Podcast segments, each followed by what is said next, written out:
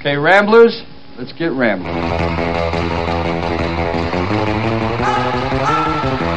Now where it is now, everybody wants a piece of the market. Oh my God, that is funny! I don't remember asking you a thing. I'm funny how? I mean funny like I'm a clown, I amuse you? With all due respect, what the f are you talking about? Oh, I'm sorry, did I break your concentration? What the f is so funny about me? Tell me.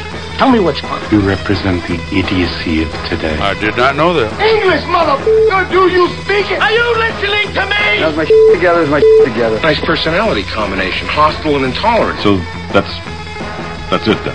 No one else really knows anything.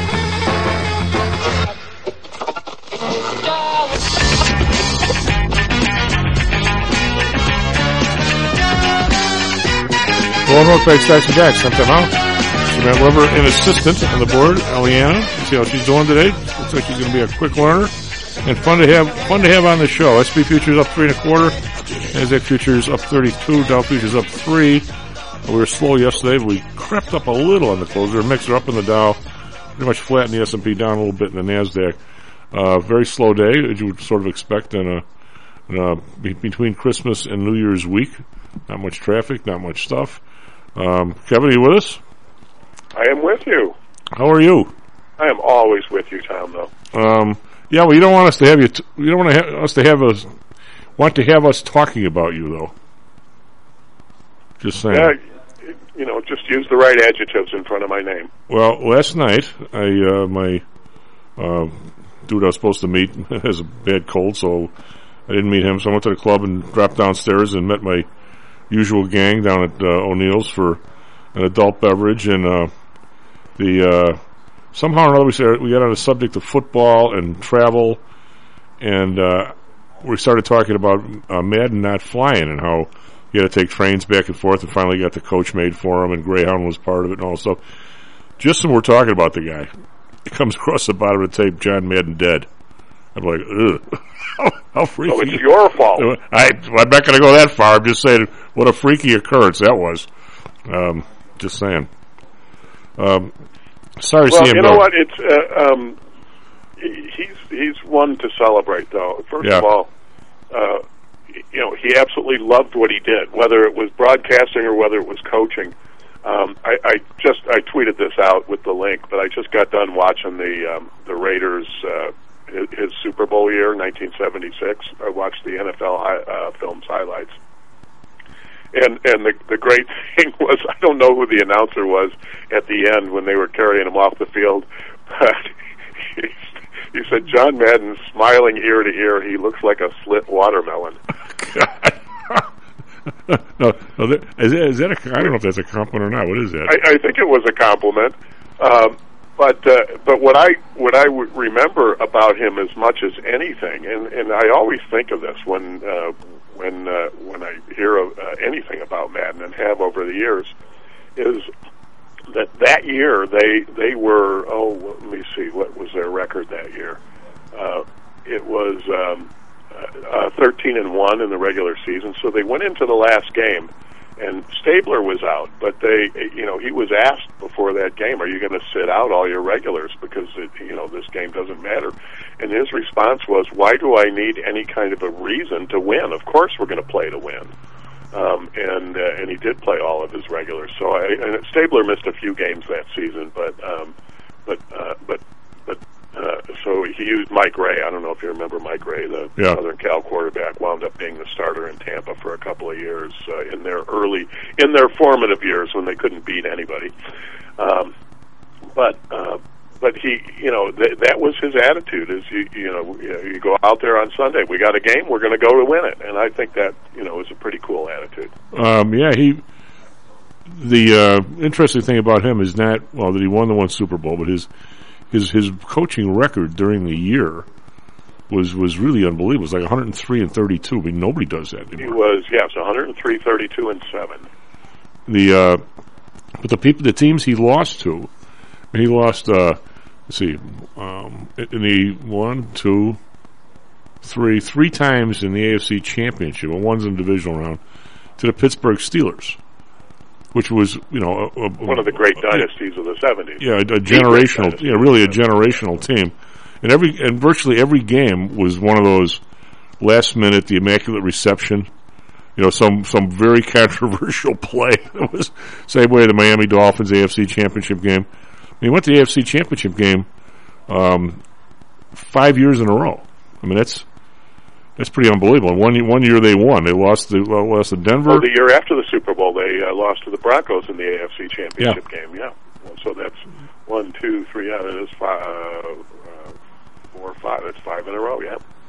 Um, but it was it was it was interesting the way he would. Well, a lot of John Madden's life was interesting. But you're right. He enjoyed what he did.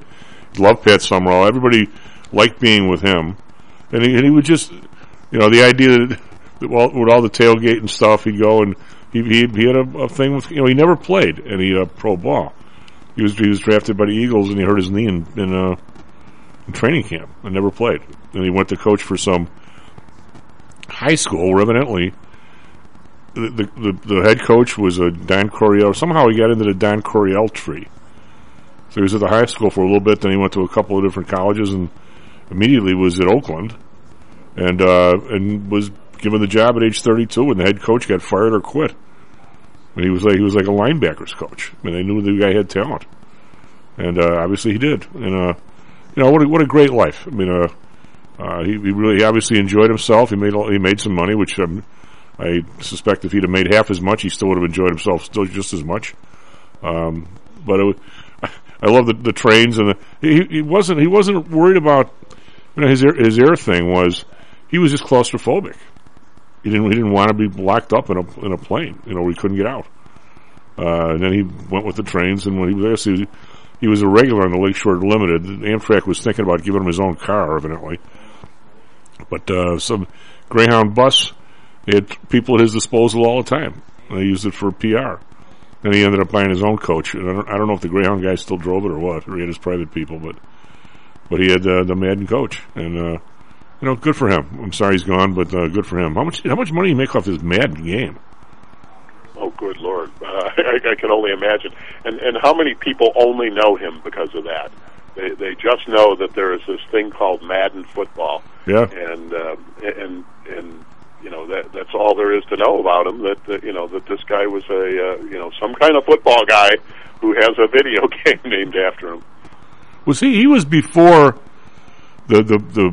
Well, Oakland always was kind of a, I want to say somewhat of a dirty, roided out team, but he was before the the big roidsters, wasn't he? Alzado and uh, Matuszak and those the guys that just were disgusting at it. Yeah, it seems to me he had Matuszak on his team. Let me take a quick look here. Um, and those guys were they were over, they were over the top. They're all dead, which shows how far over the top they are. Yeah, I mean, but he, you know, this was this was a team with Ted Hendricks, Phil Villapiano, uh, Otis Sistrunk, um, oh my goodness, uh, um, you know, Skip Thomas, uh, Willie Brown. You know, these are all. If if you were a football fan in the uh, in the nineteen seventies, you knew all these names really well because they were really good players. Jack Tatum. Oh yeah. Uh, you know, Neil Colsey, and Matuszak was on his team at that point. Let's see. How old was Matuszak at that point? Um, yeah, he had been in the league a few years at that at that point. In fact, it was. I always thought the uh, talk about one of the shots. I, I I doubt if it would be considered politically correct today, but for some reason they hit him on Monday night a couple times, and Howard Cosell uh loved. They they played a couple of really cold Monday night games, and Otis Sistrunk had had no hair in his dome, right? Uh, follically challenged, I think would be the term. So he'd take his helmet off, and he, he must have, like one of those guys that ran hot, he sweated to beat the band. And on a cold night, instead of putting the, the baseball cap on like they all do now, he would just sit there with this huge hunk of steam coming off his head. and, he, yeah. and Howard Cosell would go, you don't believe this kind of steam coming off this guy's head. I think Otis Sistrunk got to the point where he kind of liked it. So he would, he would make sure he, he wouldn't put the hood on or, or, or a baseball cap or whatever. No, definitely not. You gotta you gotta have a uh, some kind of trademark, don't you? But, but the, the steam, it looked like it looked like one of those open sewer things in New York when the steam just poured off the guy's head. But but he was a hell of a player, Otis Sistrunk. I mean, Yeah, that team uh, that team had a one thousand yard uh, uh, rusher, which was a big deal in the fourteen game season. Uh, do you can do you know uh, who that was? Was it Marcus Allen? No, actually, Marcus Allen wasn't there yet. Uh, Marcus Allen was eighties. He played for uh, Flores, Tom Flores. Okay. Uh, when he was there.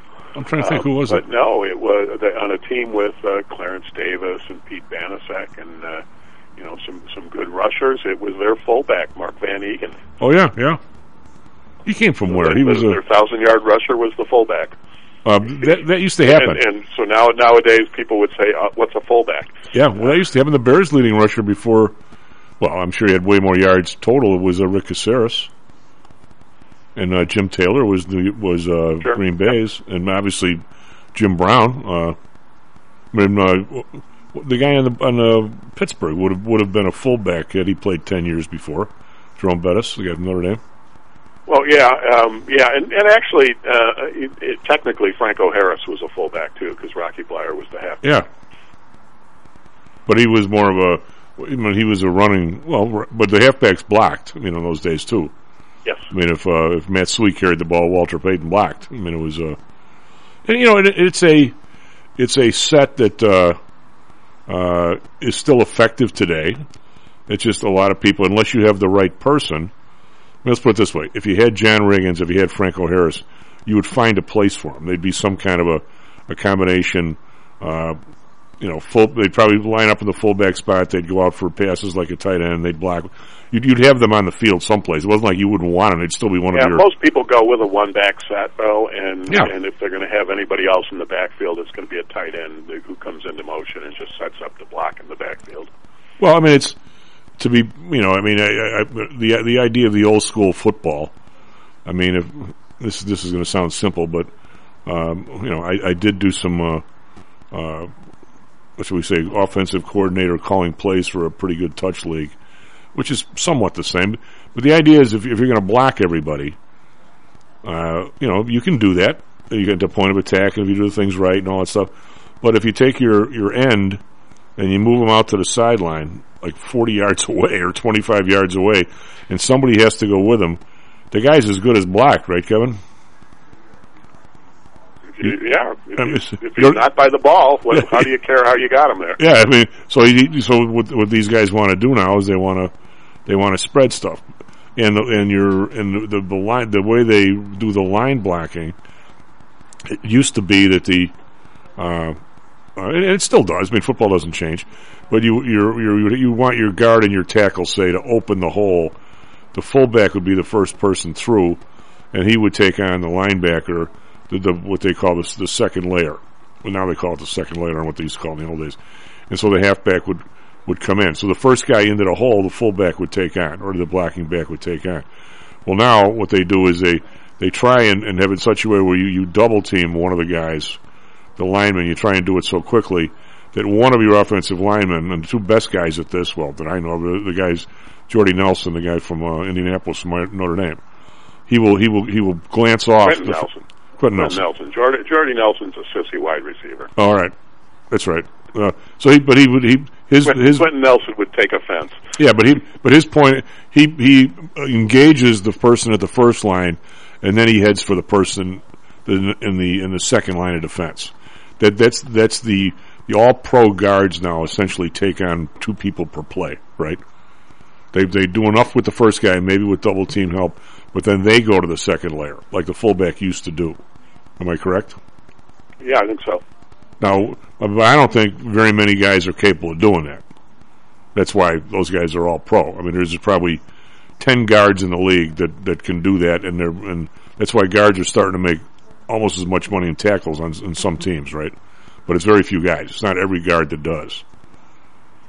Am I, am I, uh, I think I think I'm correct yeah, there. Yeah, and, and I'm, I'm, again, as you as you look at the um, uh, the Raiders line um, from those days, you know, it still mattered to have have good linemen, and uh, and darned if you didn't have the left guard was uh, Gene Upshaw, and the left tackle was Art Shell. Yeah. so. No, two Hall of Famers, two serious Hall of Famers, and they. And you had a left-handed quarterback, so they would mess some teams up because they ran predominantly left. Most teams run predominantly right. when I say predominantly, you know, sixty-five percent of the time, it's not one hundred percent, or every team would know about it, but they would run, so that would kind of screw teams up, too, because they were the opposite. Well, that, that year, uh, Stabler completed uh, sixty-six point seven percent of his passes, which was unheard of in those days. In fact, if you if you round up, because now I'm looking at, at that, uh, the quarterback lineup for that time, Greasy uh, at fifty-nine point six, so if you round him up to sixty percent, there are only four quarterbacks in the league hit sixty percent of their passes. And the reason is, everybody will look at that now and say, well, geez, everybody hits sixty percent, um, you know, as long as they're not playing for the Bears. And uh, but in those days, you could work over the receivers all the way down the field. You know, you could play bump and run forty yards down the field if you wanted to until the ball was in the air. You could, you could maul them. Now you're not allowed to touch them after five yards. So, uh, unless you get an illegal contact penalty, so of course you're going to complete a whole bunch of passes. You're, you're going to, uh, your guys got to get released. And you know, the, the pass defense now is is either either pressure the quarterback into a bad throw, or see if you can bait him into a bad throw uh, by disguising your coverages, because he's going to complete a bunch. The you know the only question is, can you get some turnovers in the process? Well, he had. Uh He had Dave Casper for three years too, so that was another. Yeah, he had Dave Casper. That that uh, that that season they had um, Cliff Branch and Fred Belitnikoff and Dave Casper for their three primary receivers. That's not bad. Well, yeah, you, you don't. I mean, it's it, unless you really pay attention, really at any at any sport. The only sports where you're you're, you're somewhat on an, an island is probably baseball. I mean, if you're a a, a crapo right fielder, the left fielder really can't help you. Right, I mean, the center fielder maybe if he if he's really really fast can help you some, but but in football you can. I mean, Jay Hilgenberg, I listened to him before one of the Bear games a couple of weeks ago, and he talked about the Bears' lack of speed at the outside receiver. They got this one guy who's supposed to be real fast, but he hasn't really helped them very much. And Robinson's been out, so I mean, they're, they're, it's not like Nagy's had a full deck the whole year. I mean, he certainly hasn't. Uh, but like Hilgenberg goes, you know, I used to, I played center for a while. We had Walter Payton. We had a good team. He said, no, but all I know is it's pretty dark. Whenever I went down to put my hand on the ball to, to center it, it was pretty dark. And all of a sudden we got Willie Gault, was a lot lighter. So people were like, who the hell's that guy? And somebody who used to be right near me is now out helping covering him and made things a hell of a lot easier. I mean, yeah, it, no kidding. I mean, it just... it, and, and it made Dennis McKinnon into a very good receiver. Yeah. Uh, because he, he had single coverage all the time. Well, yeah, I mean, you know, the fastest guy, I mean... You can say what you want about all those old, the uh, Dallas Cowboy teams and this great receiver, and obviously Staubach was a hell of a player, and they had all those good guys. But, I mean, I mean, if you were to sleep at night as a defensive coordinator, you're worried about Bob Hayes, right? Because how the hell do we guard this guy? You know, he's he wasn't the world's greatest receiver, but he was the world's fastest guy, literally, right? Didn't he win the hundred-yard dash in the Olympics? Mm-hmm. Uh, so it's like, okay, we better make sure there's two guys on him because nobody can stay with him. He didn't have great hands. He wasn't going to go up and... I mean, he, you know, he had pr- pretty good hands. It wasn't way better than anybody we know, but, but it wasn't, you know, he wasn't, uh, who's the guy from San Francisco? I mean, as a receiver, did everything perfectly. Uh, some people, he was the best player that ever played. Uh, what the hell's his name? I'm talking about the wide receiver for San Francisco. Oh, Jerry Rice. Yeah, I mean, I mean, Bob Hayes was not a Jerry Rice, but in a lot of ways he instilled even more fear in certain areas, right? I mean, you just uh, well, yeah, because you were, were always worried about him getting behind you. It was the same thing with Willie Gault. Willie yeah. Gault wasn't a Hall of Fame caliber receiver, but he was a deep threat every single time he lined up. Yeah, and he could he could blow past his guys. So you always had to have somebody deep uh, on him, somebody who was just backed way off, and and whose job was to try not to let Gault get past you. Uh, and it was the same thing with Bob Hayes. And then if you have a Drew Pearson on the other side or somebody like that, then. Uh, You know, all the better. Well, now the big thing is is the slot receivers, and that that really started as a as a as a big of offense to the forty-six defense was a slot receiver, and then you would, th- you would essentially throw over the the blitz. Correct. I mean, there always were some kind of slot receivers. Then now you had a you, there would be a third down receiver, but now there now it's every play you have a slot receiver pretty much, and now the the slot cornerback is is a real position. I mean, a lot of teams only play two linebackers, and they play a slot cornerback. They play an extra yeah, cornerback. They play a nickel uh, yeah. all the time. Yep. But uh, anyway, Kevin, I was. Uh, yeah, you look at you go back, you go back and look at that wide receiver core. Um, Blitnikoff Hall of Fame, Casper Hall of Fame, and You know, Cliff Branch isn't, but he could be. Yeah, oh, yeah he could know, be. He was, he was uh, um, you know, they picked an all nineteen seventies team. He was the uh, uh, second-team uh, wide receiver, went to four Pro Bowls, three times first-team All-Pro. Uh, you know, that's a good receiving corps.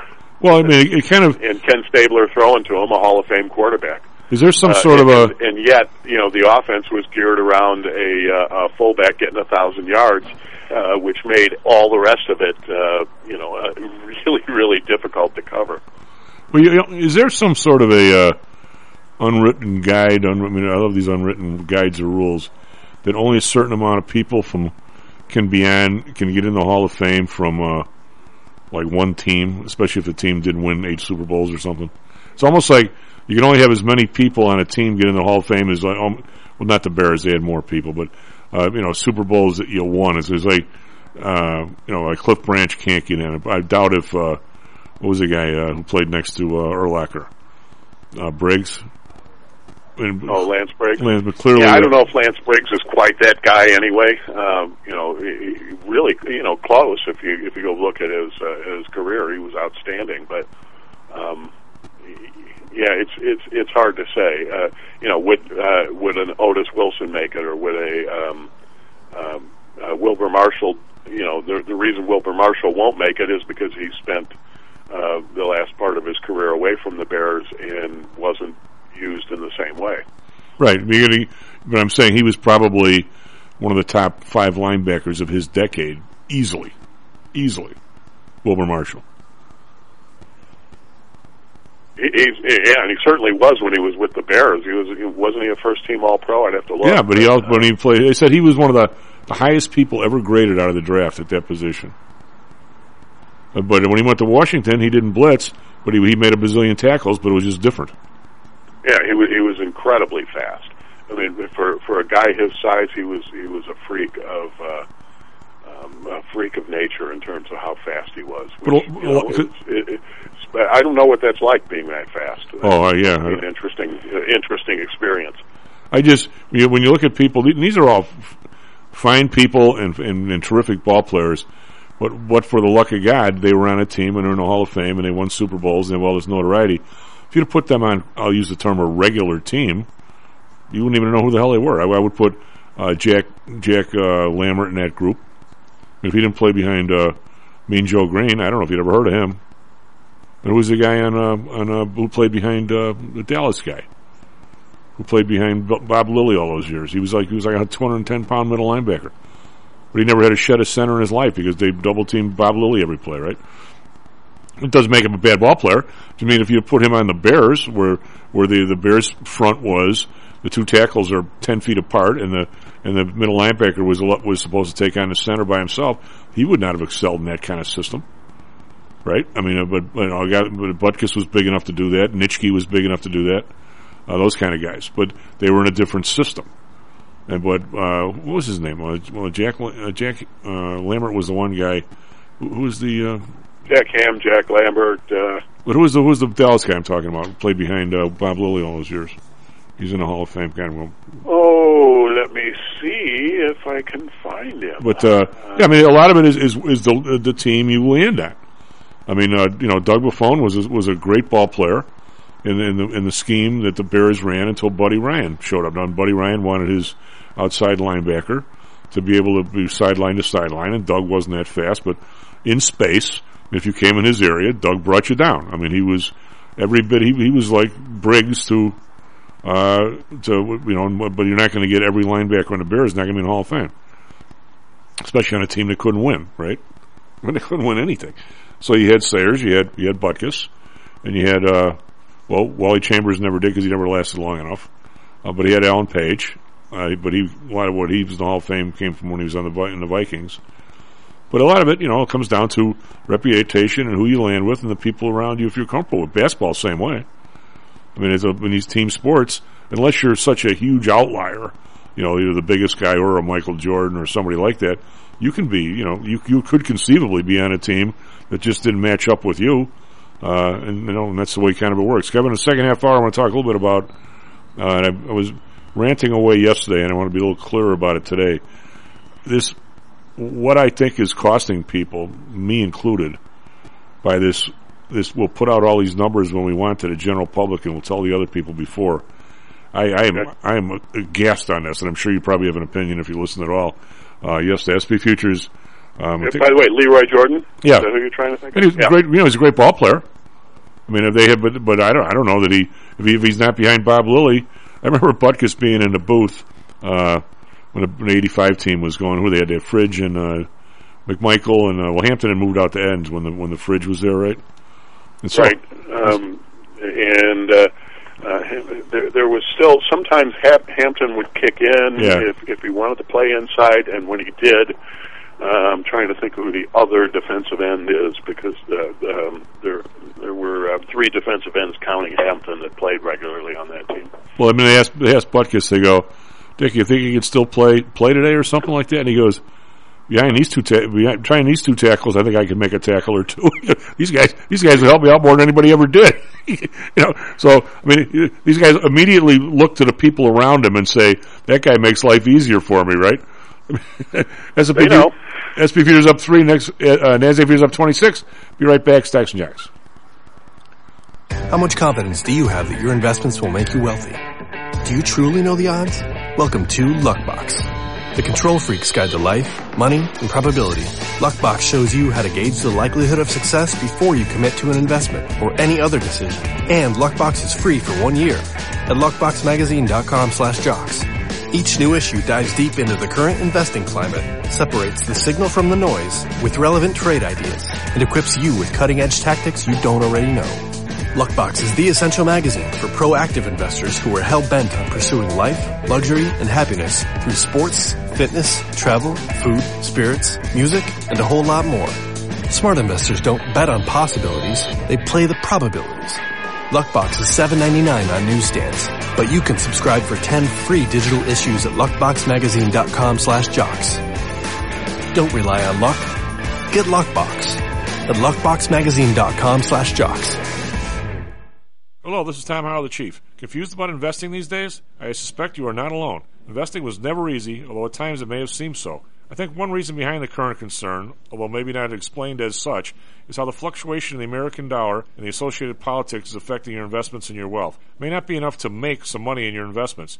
You may need now to make enough to exceed the amount that your leadership is depreciating the value of the dollars you've worked your whole life to accumulate. That same leadership has seen fit to maneuver risk-free interest rates to near zero. Providing positive risk-averse returns in a zero-interest and declining real wealth environment is by far the toughest assignment I've ever had in my years as a money manager. I'm sure that a lot of you have heard that one way to possibly deal with this problem is to invest in so-called hard currencies like silver and gold, the idea being that they will retain their relative value in the face of devaluation of paper currencies like the dollar. To be honest, I have never been a gold bug. I've always had faith that having enough dollars and a good investment strategy was good enough. Now I'm not so sure. But I do know that if I did invest in gold or silver, I'd want to do it in the same manner as we do with P T I for investments in the market, with defined risk. If you feel the need to invest in gold or silver, we can do it using the same strategies that we use for our protected index program. No matter what you invest in, we feel that you need to know and control your risk. Find us at P T I securities dot com. That's P T I securities dot com. Is your business being challenged by the complexities surrounding healthcare reform or other matters related to human resources management? If so, then Cognos H R can help. A longtime friend and contributor to the Stocks and Jocks radio program, Cognos H R provides its clients with a perfect blend of strategic consulting and day-to-day H R management to drive overall improvement in business performance. Companies that join the Cognos H R family are better able to manage healthcare costs, enhance benefit offerings, and improve employee satisfaction by leveraging our access to Fortune five hundred benefits. Our innovative onboarding and payroll technology, along with our constant attention to detail, enables us to provide the highest level of quality service to our clients. Now, your time and energy can be focused on generating business and increasing your bottom line. We'll take care of the rest. For more information, call us at six three zero, four zero one, eight eight one zero or search us on the web at cognos h r dot com. Cognos H R. Innovation in Human Resources. Licensed in Illinois and Arizona. Stocks, jocks, stocks and jocks. Stocks and jocks. You are out of control. Right here, right now, right here, right now, right now.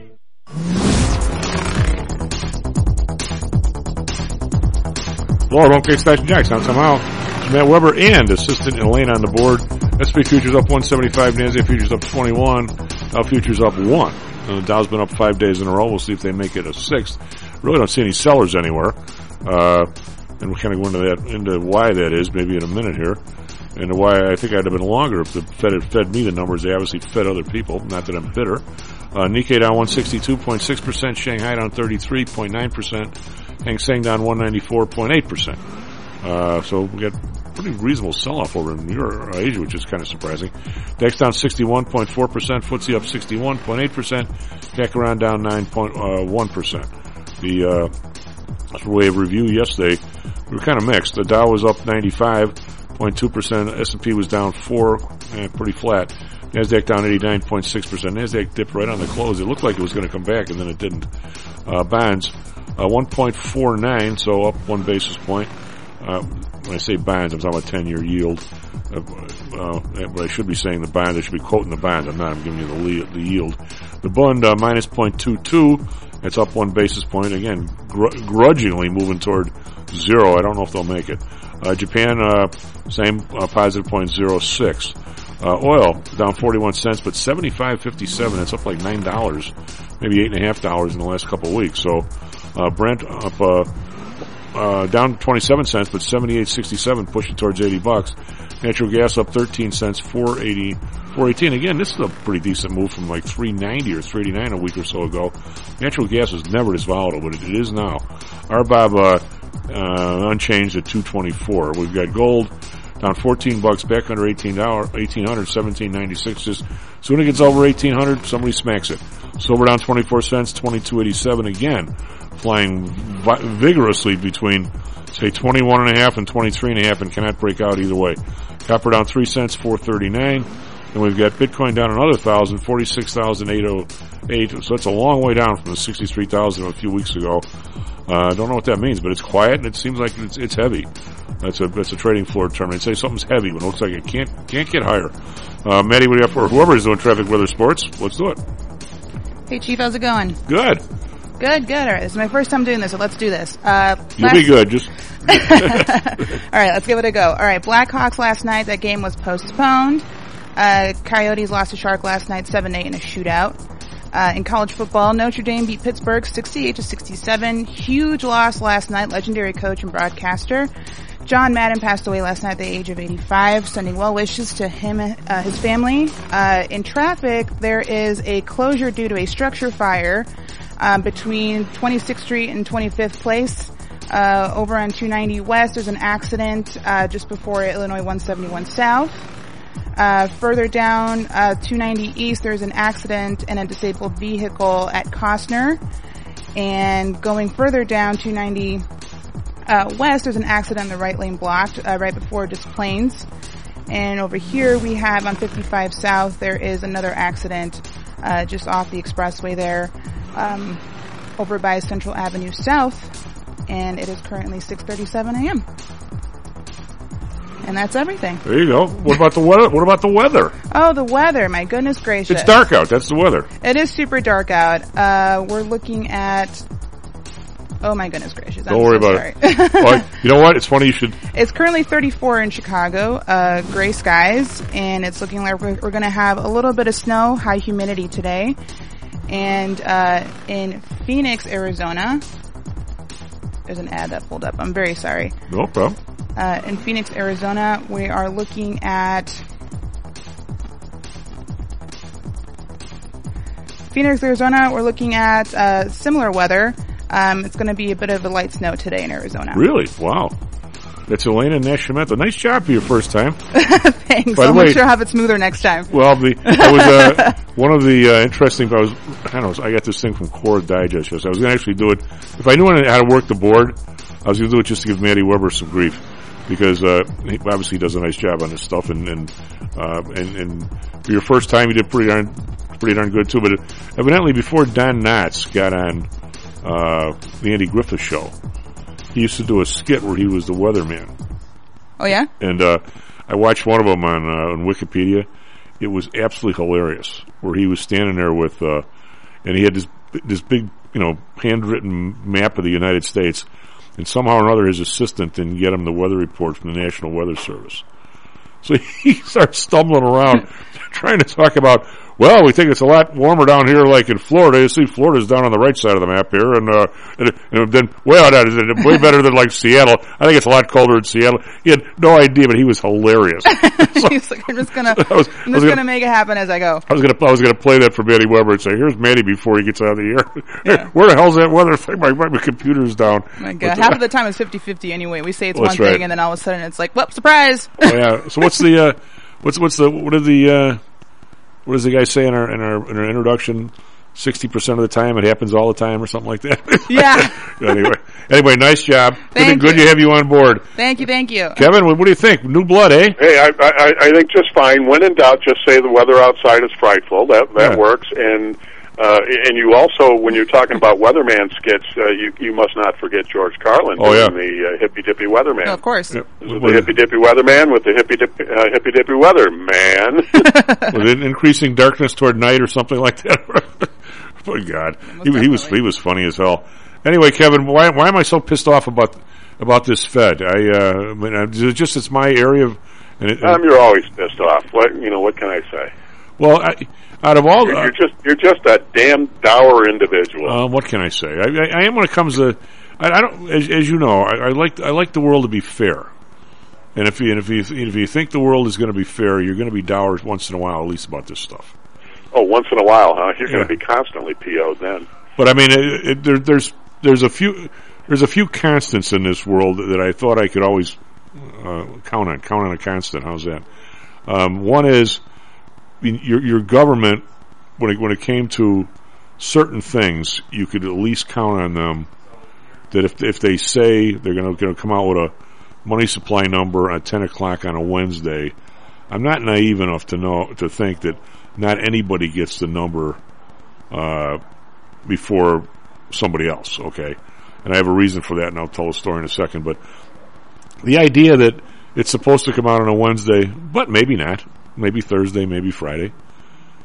Uh, Kevin, what what are we doing? I mean, I've never seen that, ever.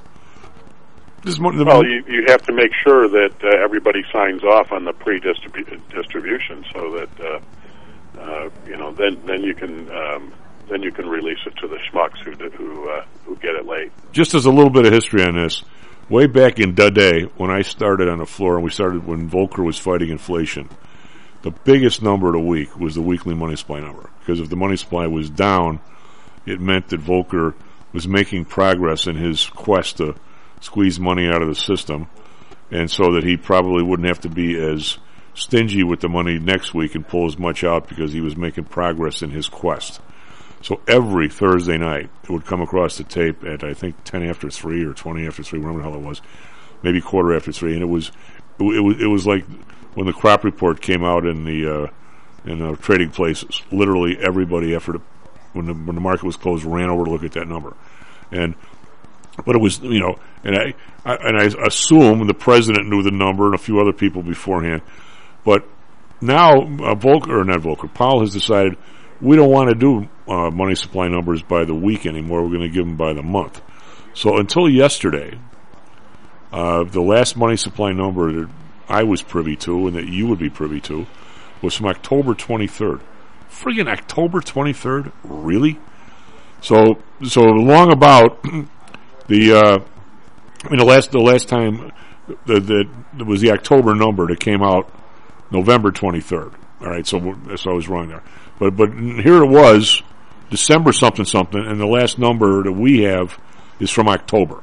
When when they used to give you on a Wednesday or Thursday, they used to give you the, the week. That in this era of big data and the ability to accumulate and crunch data quickly, that number should be available up to the second. Yeah. Well... You, you I mean, there, there's no excusing that. Oh well, we have to. Uh, um, you know, we, we we have to. It takes time to, to gather all of it. Don't, no, it doesn't. It's I don't. I don't think you know. Available everywhere. I bet you don't know bank balances to the end of the day.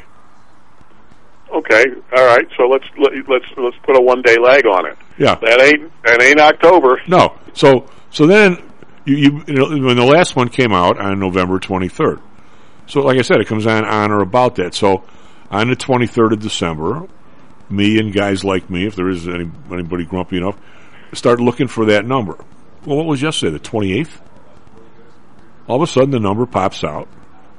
And uh, the uh, and by the by the way, the one I gave everybody earlier in the week was the Fed balance sheet. That's supposed to come out on Friday morning. Sometimes it does, sometimes it doesn't, Kevin. Maybe Monday, maybe Tuesday. I mean, it's it's, it's unconscionable. It, at at its most benign, that's just complete incompetence. But these are these are tradable numbers. Let me, let me say this: the Monday of this week, we had a massive up move in the market. We're up seventy-five points in the S and P. And I was thinking, wow, this is this is normally a a uh, an up week. Uh, generally, we had the one down week a couple of years ago. Generally, this is a positive week and a slow week. I mean, if you were to say, uh, what what would you expect? Every trader on earth would say, what would you expect the week before Christmas and New Year's? And people would say, it's going to be slow. A lot of people take vacation, and we probably creep up. That that would be the trend for. Not that, not that every year, and you can't bet on it. You sure as hell can't trade on it again. But, but that would be the. If you would have told me last Friday what these two numbers were, I would not have been surprised at the move on Monday.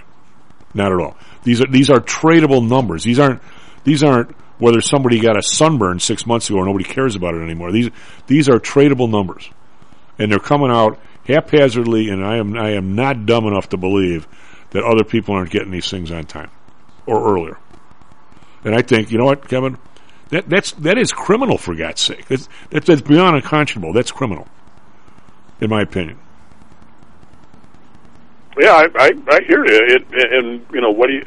And and the it, when I say what are you going to do about it? I mean there's there's a helplessness, a resignation um, that that if you ever you know read anything from people who. Uh, sort of lived through uh, Soviet Russia at the height of its, um, you know, at, at the height of its uh, uh, uh, control over the population there. Um, that if you if you ever read any of that, that kind of resignation, the oh, what are you going to do? That's the, the way the government is. Is exactly what the attitude was there. The government wasn't like that until eighteen months ago. But now all of a sudden they got they got this this big of balls to decide they can do this.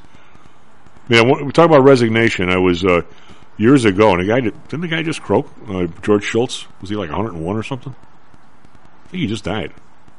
Uh, he was Reagan's. Yes, uh, he did. He was Reagan's Secretary of Treasury and Secretary of State. He's a brilliant man. Uh, and uh, you know, I don't know what Secretary of Treasury was, but he's a brilliant man. He uh, he uh, was on one of the early morning talk shows.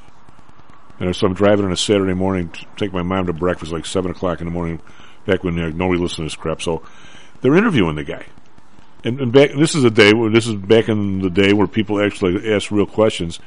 And the uh, the announcer says, well, uh, Secretary, uh, when when those numbers come out, like the labor numbers and all this other kind of stuff, he said, obviously, those numbers are tradable. This was, I don't know, I forget who the announcer was. He knew what he was talking about. He goes, those numbers are tradable. He goes, who who gets the numbers early? He goes, I understand the president. You know, he, he can't be walking to the helicopter and two minutes after seven thirty you say, President, what did you think of the labor numbers? And he says, what labor numbers? You can't do, you know, obviously you can't do that. We all know that. Uh, he said, funny you should mention that. When I, when I got the job, I asked the exact same question. And somebody gives me this list of, I won't tell you how many, but a whole bunch of people on this list. And I'm looking at the list and I'm going, what does this guy got to be on here for? Who's he? He said, I, I, I started pulling people off this list because I've never had a bigger fight in politics to pull people off that list. Finally, I said, the hell with it, and I gave up. This is the Secretary of Treasury. And this, this is fifty years ago, for God's sake, or forty-five. Now these guys say, the hell with it, we're just going to give it to the general public whenever we damn well fit. Whenever we're done trading on it, we'll give it to them. It, it, it, at least, at least I, I, I can't even get over the the, the, the attitude here, Kevin. And, and, and, the, and, well, the, and the attitude, Tom, I, I, I think it, it really goes, whether you call it ruling class, management class, whatever you want to call it, um, you're talking about people who think they have that coming. Oh, yeah. That, you know, that, that they, they deserve to know it in advance. There's an entitlement that goes with that that is just pervasive in government, period. uh, and pervasive, actually, in a lot of circles, uh, in addition to government. And it, it's just, it's really permeated everything we do, and it's, you know, it doesn't, it's not good, it's not good, it's not good for society, not good for our, uh, our country. Um, and, uh, unfortunately, it's, it's the way things are, and, uh, well, it's getting worse. You know, I, I hate to be so resigned to it. I, you know, I, I'd like to, I'd like to be able to push back on it, but you know, how? How do we do that? Well, so, so I mean, it was, what, I mean, what's next? They won't even. I mean, the labor numbers come out, and they say, "Well, the labor number won't come out on Friday at seven thirty. It'll come out to you schmucks, and we damn well feel feel like it." I mean, why isn't that next? What's the difference? I think we need to correct, uh, you know, put them in a cage with a gorilla. You know, give them the beaks treatment. Instead yeah. of giving people the beaks treatment. Well, you know, that'll take care of it. It, it. There's a certain, you know, you and I are from the Midwest, and I think, well, I don't know, listeners are from everywhere, but the first time I kind of ran into this a little bit, I'm in, the, I'm in the O E X pit, and of course there's a gazillion people in there from, when I say gazillion, there were three hundred fifty people in one spot. So you're pretty close to everybody, and you better get along. So, or one way or the other, or else not get along, and... Uh, So uh, there was there was a, a guy in one of the one of the other pits. I, I I don't know if it was I B M or it might have been Telephone. One of the two. And uh, the the kids, one of the guys who traded in there, his dad evidently uh, knew the V P of Finance, or now what do they call him, a C F O, and he, one of one of those companies. So the old man would always get the call an hour before the earnings and say what the earnings were. So the, the kid in the pit would would get the number, and uh, the only problem with that is is on the Fed numbers, I'm going to say I would be nine and one or eight and two trading ahead of Fed numbers. Labor numbers, earnings numbers, not so much, because the person has, you know, you got to have the, the, the uh, earnings call and all that kind of stuff. Not not not near as much of a it's it's a tradable thing. I'd probably rather know than not, but it's not something you can say every single time it's a layup. So I'll be honest with that. But the, so I said to my buddy, I go, wait a minute, how does this guy get the numbers before, uh, you know, before anybody else? That, that's, you know, B S. The guy goes, well, they went to boarding school together. I didn't, I didn't even know what boarding school was. This was, this is long after I graduated college. I mean, Marist High School was, was kind of bad enough. You went there, it was like an armed camp. But the idea of going away to high school and living in some dorm and everybody's paddling you all the time. I wouldn't want to know part of that, Kevin. Evidently, the guy says to me, well, that's why you go put your, that's why you go to boarding school, is to meet people like that, so that stuff happens to you. And I'm thinking, that just because that's why you go there doesn't give you, doesn't mean you get the right. I mean, but they're like, no, that's oh, why. But that's, you know, that's the Ivy League mentality, yeah. too, is, is, it, you, you know, getting into school there is getting a club membership. And it's a club membership that's going to pay off for life. Well, uh, it, it's it's not just, you know, it, it's not just a great education. In fact, you could argue that it's no better an education than you can get at lots of places. Uh, but the uh, but membership in the club means that you uh, you get you know you get the information flow that goes with that. Um, you know, Notre Dame's a pretty good alumni network, um, but uh, but it ain't the Ivy League network. Well, you don't get a couple of C students in some society where you lay naked in a coffin staring up at dead animals running for president at the same time, if that school is like, uh, you know, Northern Illinois or someplace. Just saying. Well, and, and, and there are lots of successful people, you know, incredibly successful people um, from others, you know, the, the not-named schools, not prestigious schools. Uh, you know, they, uh, the perfect example is Mark Cuban, who, who went to Indiana. Yep. Um, and uh, but you know, is is he typically cast as sort of the outsider? Um, you know, not not taken as seriously as, as many others. Well, he's you know he's made a hell of a lot of money, and uh, uh, and he's been highly successful. But yeah, he's he's still kind of not not fully accepted as you know as as the totally serious Ivy League person. Well, yeah, I don't. Well, there was a lot of people. I'm not going to disparage the guy. I happen to like the guy. He was on the show with us once, and uh, uh, when John was still on, and uh, he, was, he was very nice. And uh, but I mean, the idea of uh, you know, I, I won't, I, sell, selling your company uh, t- to somebody who just had to have it and never even used it, and you ended up with a huge splash of cash on your on your plate. Most people wouldn't think that was a lifetime of accomplishment, like somebody who actually run a firm that whole length of time or something. I'm not saying it isn't, but and he's done a lot of good stuff afterward. But you know, oh he, yeah, well, and, and look at it like this. There, you know, in veering a little off topic, there are people who are really good at startup and either want no part of it, they get easily bored with the uh, running a going concern, or uh, um, or it's just not their skill set. Their skill set is ideas and startups, and uh, and that may very well be. Uh, you know, his forte more than anything else. Um, so you know th- that's that's not unusual at all in the world of entrepreneurs. There's there's a lot of entrepreneurs that have started up, you know, six, seven, eight, ten, you know, even companies, and as soon as they get them going, then they sell it and move on to the next one because that's the that's the chase that they love. Well, and there's people that invest.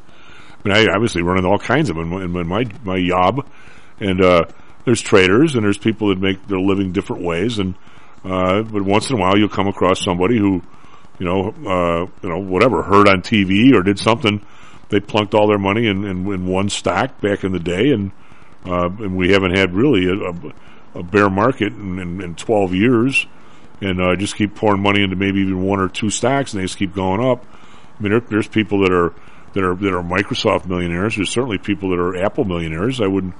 I wouldn't necessarily say that. Uh, uh, I mean, that, that's what they did. They they bought and they held on forever, and, and their asset just kept flying up. I mean, it's like, you know, somebody who bought three houses right on the low because that just happened to be when they were in the business, and and all of a sudden ten years later they've all quadrupled. Somebody else we know might have bought three houses, and uh, ten years later the same price. I mean, there's a, there's a lot of when you start talking about um, asset.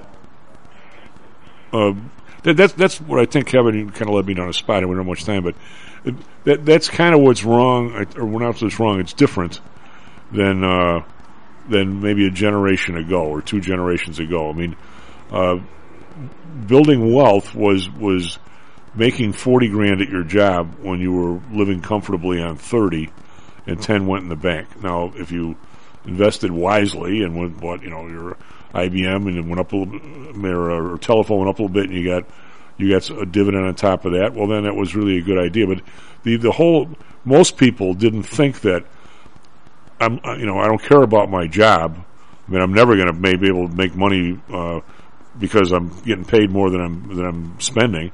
But oh, by the way, my four oh one k is going to you know quadruple this year, or or I'm going to put some money in an Apple, and Apple owes me twenty percent a year, and that's how this whole idea that. That asset appreciation is the same as uh, income over what you need to live on is is is is a really bad long-term outlook of the world, I think. I mean, because uh, it, it you, you you should be able to amass wealth by earning money more far more than you need to live on, I think. You know, but I, boy, who, who thinks that anymore? Uh, we we live uh, we live in search of the big kill. Yeah, I would I would say that, except for the you know the people that uh, you know maybe got P P P money or maybe had terrific years the last few years in their business, or the remaining entrepreneurs, um, or or you know people who work for huge companies. Like I'm sure you could amass a bunch of wealth working for uh, a monopoly. I'm sure the people that work at the top of Microsoft do very well. I'm sure the people who work top of the Commonwealth. I'm talking about. eighty, eighty, up to eighty-five percent of the population, I'll bet they don't save. Well, I guess when you put money in your four oh one k, that's saving. Okay, so I'm not going to discount that. But by and large, you're, you're looking for asset appreciation and investments to make you wealthy, instead of, which is somewhat dangerous because, uh, you know, if, if for every if, if you assume, for instance, that the your growth in the in the Dow or, or the or the S and P is going to be six or seven percent a year, which by the way is somewhat high uh, uh, over a long period of time. But say it's seven percent, and all of a sudden you had a couple of years where it's twenty five percent, and now you just delude yourself that I'm going to be twenty five percent in here forever, uh, and not thinking that you might come back to the mean, and that we're so far over seven that may come back. I, don't, I have no idea where the market's going, uh, but. To, to think now that the Fed's job is to make you money over there That's, you know, it's just a, it's a different way of looking at stuff, Kevin. And the, and the last chapter has not been written, and I'm, I'm not capable of writing it at this point. Well, and that that's really the problem is it's not it's not tried and true methodology. It's it's hypothesis at this point. Right, Kevin. We'll talk to you later in the week, and we'll talk about the uh, all the games this weekend on Friday because uh, we got a lot of stuff. We got. What do you think? Joel's guys got a chance? Oh yeah, yeah, they do. They do, and you know, I, I don't know about you, but I live to see Joel happy, so uh, oh, yeah. um, and, and I'm sure he'll be pleased to hear that. Yeah, we've got to get Joel to, uh, Joel to come on for a few minutes uh, and, and kick it around a little bit. Yeah, we maybe should. Okay, S and P Futures up a whole fifty cents, NASDAQ Futures up fifteen bucks. Be right back, Stacks and Jacks. This self-directed trading is a lonely job. Online trading is not as easy as point and click. No, it's not. Everyone, even professionals, need to share ideas and think out loud every now and then. That's what I like about P T I Pro Direct. Their staff of former option floor traders really helps me choose the right strategy for trading option volatility and plan the time decay for my covered writing program. Yep, nothing can replace years of trading experience to stop you from making that dumb trade and for saving a few bucks. We've all been there and done that. Yeah, I have access to all that great trading advice and experience for just a penny a share for stocks, one dollar for equity options, and one dollar minimum a trade. Our clients at P T I Pro Direct can call when they need a little help on a trade or just to talk about the market in general. We trade every day. We love this stuff. That's what I like most about P T I Pro Direct. Cheap prices, along with great advice from real floor traders. It's the best of both worlds. Tell your friends. That's P T I Pro Direct dot com, P T I Pro Direct dot com. Are you one of the millions of people who suffer with pain? Do you wake up in the morning with stiffness in the lower back or neck? Why are you using medication to cover up the symptoms without treating the actual cause? Painkillers, muscle relaxants, and anti-inflammatories are not the answer. At ChiroMed, physicians are trained to detect the cause of your symptoms and to correct the underlying problem. If you're ready to listen to common sense and do what it takes to make changes in your body that can affect your health for the rest of your life, give ChiroMed a call and set up a complimentary consultation. They are located in Orland Park and can be reached at seven oh eight, four oh three, two seven two seven. twenty thousand patients over twenty-two years have been treated at ChiroMed, and over ninety percent of them have had positive results without medication or expensive surgery. Isn't it time you did something good for your body too? Give ChiroMed a call, seven oh eight, four oh three, two seven two seven. That's seven oh eight, four oh three, two seven two seven. Let's get you pain-free and living again. Hear ye, hear ye! The Homer Broadcasting System is on the air! Stocks, jocks, Stocks and jocks, stocks and jocks. You are out of control! Right here, right now, right here, right now, right now.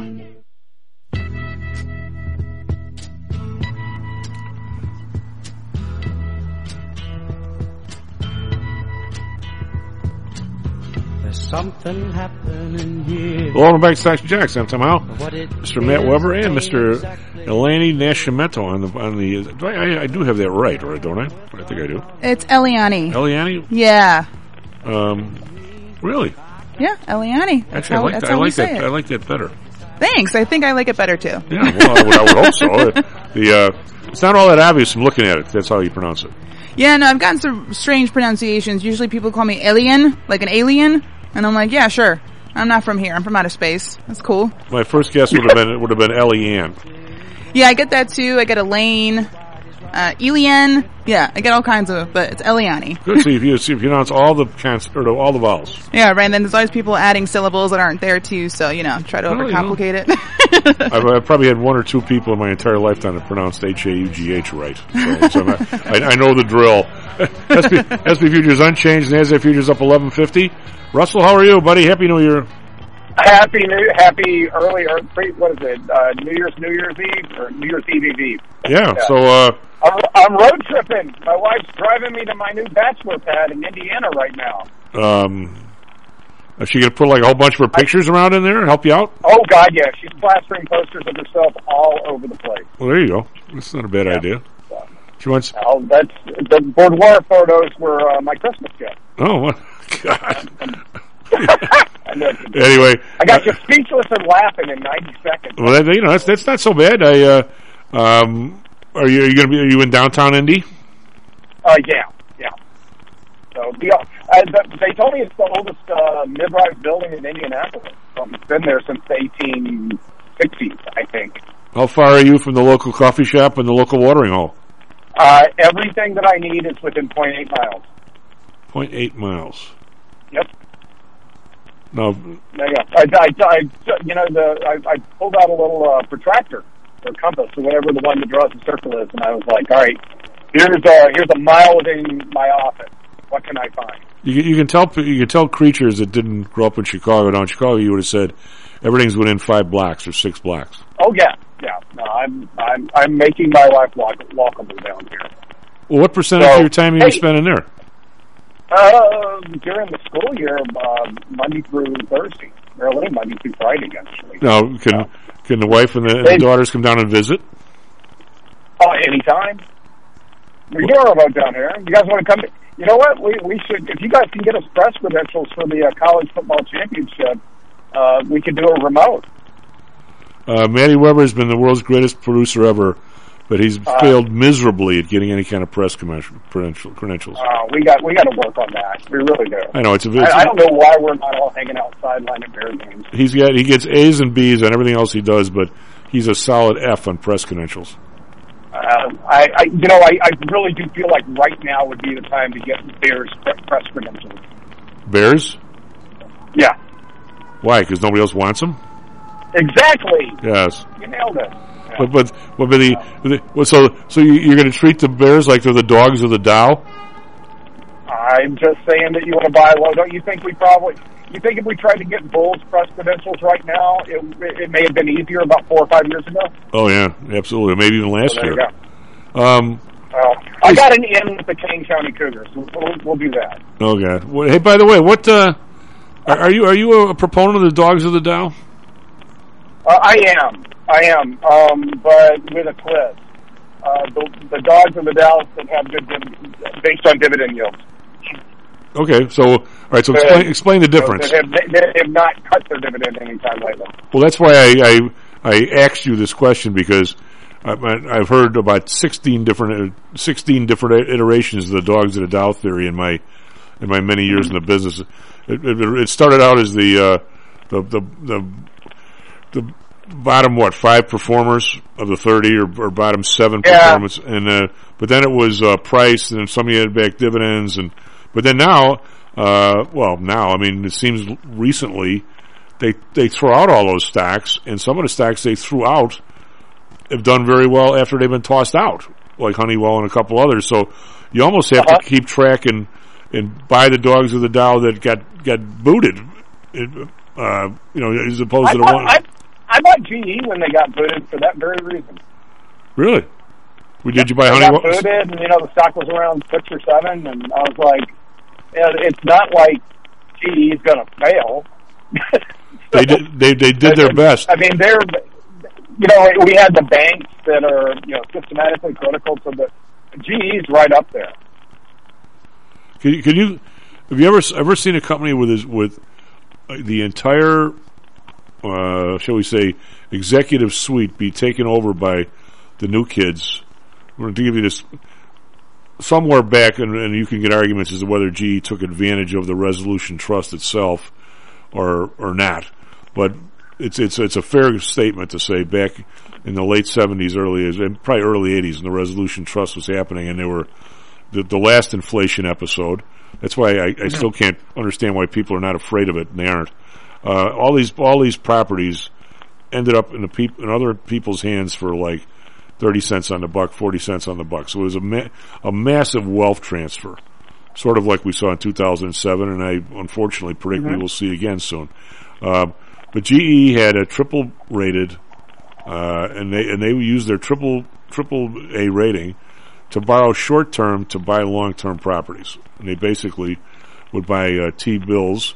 Or would go out and and, and uh, they they could essentially loan at the same rate as a T bill, right? Because they were triple A. Yeah. So they would they would they would borrow shorthand to buy these buildings and wherever they were businesses long term. So G E Capital, within a few years, became over fifty percent of the revenue, or the, certainly the profits in the company, wasn't it? Even even with oh, the yeah. aircraft engines and uh, that's back when they still had light bulbs and still had uh, you know appliances. I mean, you name it, they had everything. And uh, but G E Capital, those were the guys that got the big bonuses, right? Those were the guys that essentially took over the place.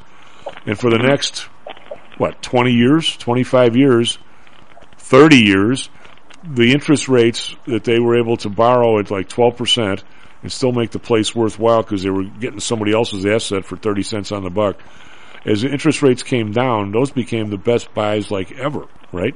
And then, yep. But then even they ran out of gas. They they they became so red. These these pompous asses basically took so much money, and uh, I don't I don't even think the head of the aerospace division was even like it was even invited to the to the, the, the yearly party or what. They, they they became the part that went over the fence last, right? Um, they, they they were the ones that, and I've been in a division like this before. Uh, that I'm not showing my face at that party. Yeah. Because these other guys, they were they, they were the ones drinking the champagne, and you and I were drinking the Budweiser, right? I mean, it was we were we were we were like making the five minute appearance and picking up our name tag, so they knew we showed up. Yeah, so showed up but never seen. And all of a sudden, as as things got worse in the last ten years, that part of the business essentially blew up. Right?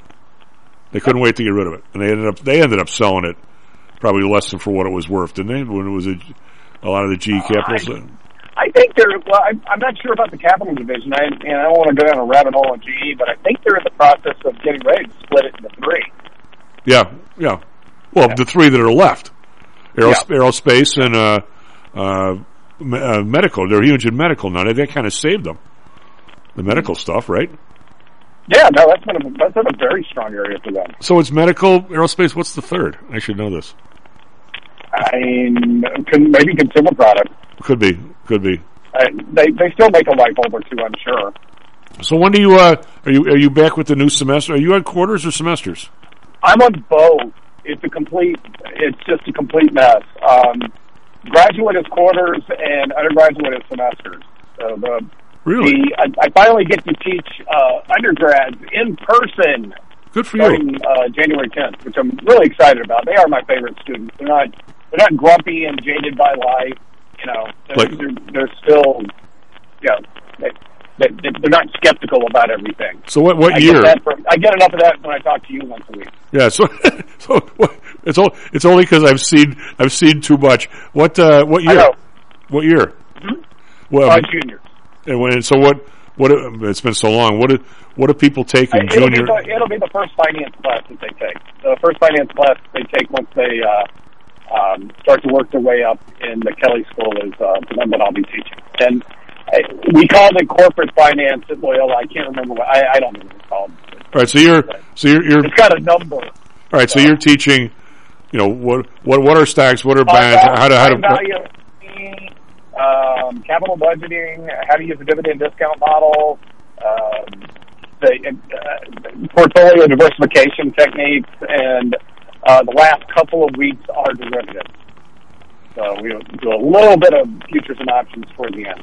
So if I, I, at a very high level, I make them learn about D I C because, uh, and maybe I'm just being totally arrogant here, but I feel like if you take a class from me, um, and I don't at least spend a few minutes on D I C, it's kind of a waste of, what, of, of the knowledge I've accumulated. So if, if I wandered in and, and started talking about dividends, and said you never want to give out a dividend because you're giving out money to perfect strangers, and you really want to just buy stock stuff because you give yourself a stock option and you want the stock price up. Would I be like Rodney?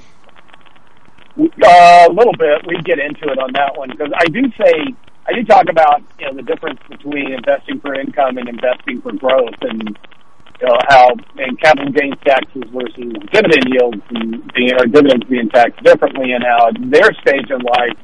They should be a little bit more concerned about growth.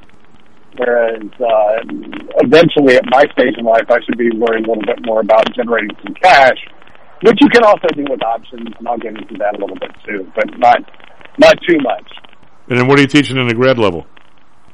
Graduate level, I'm teaching um, similar stuff that's a lot deeper, uh, and then I'm teaching uh, basically financial accounting to uh, non-business majors that are in the healthcare area. Okay, well that's cool. Which that's and that, that's where I've, the past couple of weeks uh, I've talked about how inflation hasn't hit healthcare yet. It just has it's a function of uh, how they go about buying things in hospitals, and they're on annual contracts. So I, I'm going to have a, keep a really close eye on the January and February C P I numbers and see if my students are correct, and that we'll see a big bump up in um, healthcare commodity and healthcare services costs. Well, okay. Now, when you when when you do that, I've been on a, a rant here for about a week regarding how if government numbers, if you can't believe them, how it screws up pretty much everything you're trying to do. Um, mm-hmm. if, if you were going to have a A, uh, a long-term contract with somebody to provide, you know, whatever it is for the hospital, I, mm-hmm. I, have, to, I have to assume now that somebody's going to wake up and want an escalation clause. You know, what, what do you... What, now, it, you know what, it'll be, I, I do have a couple of procurement people in that class, and I and they're going through that process right now. I doubt they've had it in the past, but I would not be the least bit surprised if the... the suppliers need to put a couple of uh, safety nets in there for them, and I'm, I'll, I'll ask about that. Well, okay. The question I, w- I want to get to is when I when I was doing that, and people have heard this a hundred times. Um, you, you sort of trusted the C P I. I don't know if, if I was in the in the healthcare business, why why would I trust the C P I? Well, there's a big disconnect. But, you, you know, I think year over year. When we got a couple a couple months ago, year over year, the healthcare services and healthcare commodities, which is you know the Band-Aids and all the kind of stuff you have to buy, uh, I think the commodity one was actually had a negative. That's what I'm on saying. The uh, year over year price change. But I'm saying when, when that's, we... that's what led to the. I broke it out because I wanted to uh, try to introduce inflation in the class, and you know I go to break C P I out, and how in the world can I talk about inflation when it's negative in their industry? Well, well that's and, and I, I pointed, and that, that really led to a great discussion around how um, you know there's more of a lag in those costs.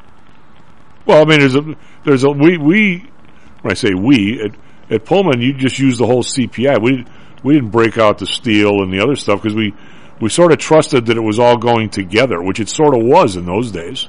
It's it's not. It's not um, now. Or in front of my. In front of my computer, I would tweet out a, a distribution, and, and it's pretty wide. The, the ones that were really the high end, and the ones that wouldn't be totally surprising, the used cars. Um, I think the household equivalent rent, which is how much would it cost for you to rent the house you live in.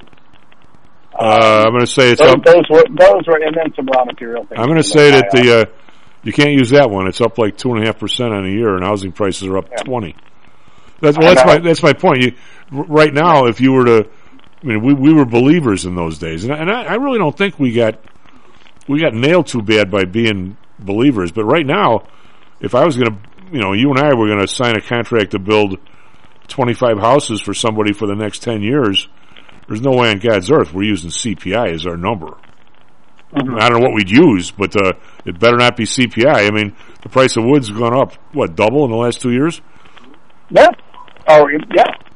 No, I, I mean, I was it you that, that said you priced out the deck and then got a different quote? And the quote went up a bunch because of lumber, or uh, was it was somebody who was on the show with us? Somebody, somebody yeah, we talked. I mean, we, we talked about it. Yeah, I, I we talked about it. Topic coming up. I just, well, you know, I have um, the. Uh, if, if, if this is the weird part, I, I love to do. You know, I wouldn't mind doing some research, but I've I've done. I've been doing work. You know, the place I live now for probably ten years. And I have every receipt that I've ever used. Is, is, is it a, is it a communist plant that those receipts from ten years ago, even if you keep them in a cool and dry place, become unreadable after a year? Uh, yeah, oh yeah, they they do start to, to fall apart on you.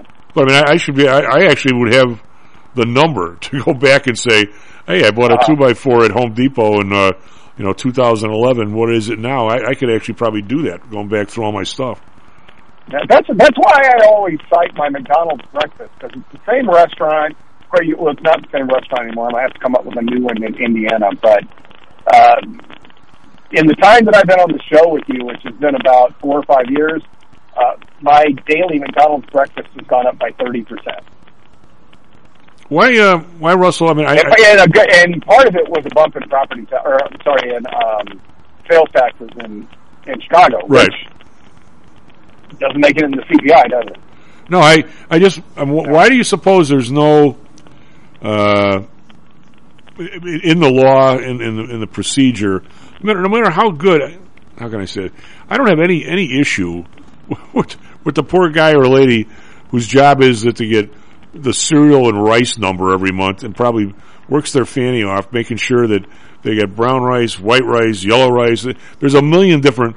The detail in the C P I is is dramatic. I, I, I would say that the person who does that actually gives a crap and actually does a good job and, and, and comes up with those numbers that are as accurate as they could possibly be. I, I honestly believe that.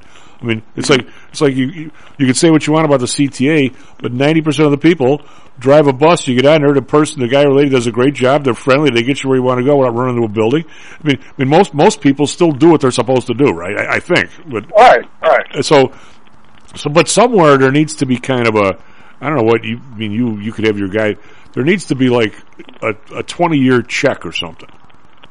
You know, there's um they I, I did dig into it an awful lot, partially because we talked about it, but again because I wanted to, to to make sure I knew what I was talking about when I presented it to a graduate class. And um, they revamp it every couple of years. They they revamp it, yeah. in, in terms of the basket of what what they think we're spending money on. Right, they, they, um, in terms of the basket, but they still yeah. don't. Well, since I've been on the show. And basically been ragging about the medical stuff. Okay, mm-hmm. It has gone from, I'm going to say when Manny and I first started doing it was ten years ago or something. Damn near. Uh, I'm going to say that the medical piece of the basket was five point five percent. Now they're up to seven point six or something. So, yeah. Okay, so somebody somewhere said, hey, if this five point five is like really too low. I mean, I, I get that, but come on, it's twenty percent of the economy. I mean, You, yeah. you're moving in the right direction, but we'll all be, we'll all be, our grandkids will be dead by the time they make it to twenty at this pace. Right? Uh, it, yeah, I, I, I looked at the distribution, and uh, you know, not everybody's buying a used car over and over and over again. Uh, I, I felt like it had a higher. I, it, there, there are lots of things in there that people outside the bubble would would, and where I consider us outside the bubble. Um, but people outside the bubble would say that, you know, that's not really how I live my life. Well, no, but it's... So this, is, this isn't how my personal household budget's going. Uh, no, but you could say that for everything. I mean, I'm, I'm going to say yeah. that in the, in the in the in the Rhodes household, if I could put parts of where the C P I absolutely don't fit, I'm going to I'm going to put the, the the Russell Rhodes and gang in the part that says, uh, let's see, higher education is six percent of the, I, I believe, is memory now, six percent of the basket. I'm going to say for the next decade, in your mm-hmm. in your household, it's going to be way more than six percent of your basket. Starting in a couple of years, yeah. And, Most definitely. And, and someday, but, well, someday yeah. you're going to be, you're going to be seventy-five and or eighty-five and somewhere in there. And I'm going to say, even though I'm sure you'll be very wealthy, that uh, that uh, prescription drug costs are going to be way more than like two percent of your basket. Oh gosh, yeah. I, well, I don't know if they are yet, but um, of course they. Yeah. Uh, it, it, but you know, that's that's where we end up with. Uh, the, you just kind of gave an example of how come it's uh, a smaller percentage. Than it would be, you know, like, let's just say higher ed costs are a smaller percentage across the board than they would be for me starting in two years. And that's just because there's a large number of people out there that it does not impact. Well, the, because I want right. to, I want to give you grief because you're, you're, uh, you, you never usually do this, but I'm going to I'm going to accuse you of this, all right, even though it's not true, of being a little bit upper crust with your, your part about the used cars. Because you and I have talked about, you know, what, what's it going to take to get the person off the off the sofa? Now, whether he's making unemployment or too much or whatever, we can leave that for another day.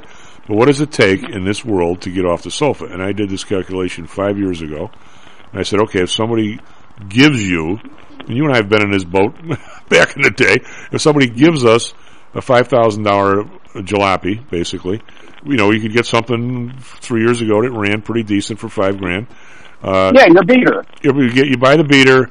Somebody gives you the money for the beater, the uncle or somebody, and uh, just the money, if you're going for a ten dollars an hour job, which now are probably up to twelve uh, or thirteen, yeah. if you're going, I calculated sixty-six hours of work just for tax on the beater, you know, because they pay, still charge us six and a half percent. Uh, title, uh, title, state state plates, city sticker, city parking permit. It was your first sixty-six hours of work. Well, now in two years since you and I have been talking about it, the beater is now ten grand. All right, the same friggin' car. Yeah. So now, yeah. so what, what does that do to the guy coming off the sofa for his twelve dollar an hour job? I mean, now he's paying even more. They double the tax on the car, right? Yeah. So, so six. So what's six and a half percent of now ten grand is six hundred and sixty bucks, right? Well, that's sixty-six hours right there. Just that part. Just that part. All the, so I mean, yeah. yeah does, I mean, for so the if you actually are looking for a used car, it's a huge deal for you. I mean, my my, my yeah. niece was in an accident in um, Eisenhower. Fortunately, everybody's all right. Her car was was totaled. They just bought it two months mm-hmm. before. The insurance company said, "Well, tell you what, we'll give you two grand more than you paid for it." They paid, you know, seven thousand for it or something. They. So they, the insurance company guy gives them nine, which I thought was pretty white of them, really. And uh, mm-hmm. and then all of a sudden they go online the same year, the same car. It's like a it's like a, a Nissan, you know, a two thousand seven Nissan or something. And uh, the thing's like fifteen. they, they can't even come oh, yeah. close. Which, to this day, she doesn't have a car. It's like, it, it, you know, it, and they gave her two over what she paid for it. Well, I, mean, I, I know for a fact that uh, I've, I've been. Still trying to figure out what I'm going to do as far as having the car down here, and if I really want to do the drive back and forth every week, or find other ways to get down here and then have a car that just stays down here. So I've been looking for a car that might get driven five hundred miles in a year. Seriously. All right. All right, so here, uh, I mean, that's not an exaggeration. I just told you how close everything is. Yeah, but you need um, you have to work on your image but, here. And and really anything that I would have confidence getting on the road in is like it's at least fifteen now. Um, I would say get yourself yep. like a two thousand five three-quarter ton regular pickup. Uh, you know, that's uh, uh, so funny. I um, I almost bought a pickup truck when I was in high school, and um, a girl I was dating at the time said she'd break up with me because she wouldn't be seen in a pickup truck. And I've kind of always wanted a pickup truck. And um, that maybe, and Ford's actually Ford's coming out with an electric one that I'm going to say if, uh, if not terribly expensive, I might go in that direction. I'm going to say uh, if you had Doe, she'd have worked with you. Um, yeah, she probably would have. But I mean, I want I want you a big stud one, a three quarter ton, you know, maybe yellow lights up top, the whole bit. And it, and it would fit in quite well here. I parked in the faculty lot, and there are several of those trucks. Oh yeah, plus you get the faculty lot down here. You, you, um, you know, you, you don't have to go with the gun rack or anything like that, but put the uh, put the cap on the back. You know, to get the, the mm-hmm. recreational vehicle, and uh, you, you don't you don't want to go with the uh, the stainless steel kind of cap. That's that's the wife beater cap. You don't want that. That that's right. Not, right. You know, you can't do that. So get a real nice cap. You wouldn't worry about if it snowed. You get a four wheel driver. You know, the big, the nice big tires, you'd, you'd be huge. Yeah. And I'm so old, nobody's going to ask me to help them move. Right, but people will ask you to borrow, which is okay. Yes, I'm fine with that. You're, you're okay with that. So uh, yeah. what do you what do you got for predictions? We're going to have a, a break here reasonably soon, but we got to get a few predictions for next year. What uh, you've, you've heard me rant and raving about these uh, dates on the money supply, and, and I, I never thought these guys would go this low, where they Or do the rest of us have to wait two days for like numbers that are supposed to come out on a certain date, and the other people get it in, in advance? Did you ever think these guys would have these kind of balls? Uh, oh yeah, I, I've noticed. But you know, you may not remember, but you know, Clinton leaked one of the, and I'm not, not on purpose, but he he kind of leaked one of the employment numbers once the day before. I thought Bush did too. Uh, maybe I, you know. It, They both, you know what? You know, I might be mixing up Clinton and Bush. Uh, it may have been the second, but he, he didn't. He didn't. Did. He didn't spit out he the number. He didn't look at. He just said something like, "We're going to get a really good employment yeah. number tomorrow." Yeah, he said, oh, we, "Well, like I'm yeah. looking forward tomorrow. We got a good employment number coming, or something like that." Yeah. But yeah, but that was. So we know it's floating around, and you know when. It, and I was listening in the first hour, um, and. It, You know, when the when, I, I do talk about, like, in the investment banking class that I've taught in the past, um, how when, um, you know, when Goldman Sachs has access to material inside information in the investment banking department, they are supposed to document every single person that has access to that information. So if it looks like uh, news of a deal leaked out, they can bet, you know, it's easier for them to backtrack. And you would think that, that they should do something like that in the federal government, but they're not gonna, because it's going to take Congress to pass something. And if Congress passes something like that, the next thing you're going to have is anybody that it impacts pointing the finger and saying, well, if you're doing it to us, you've got to do it to yourselves as well.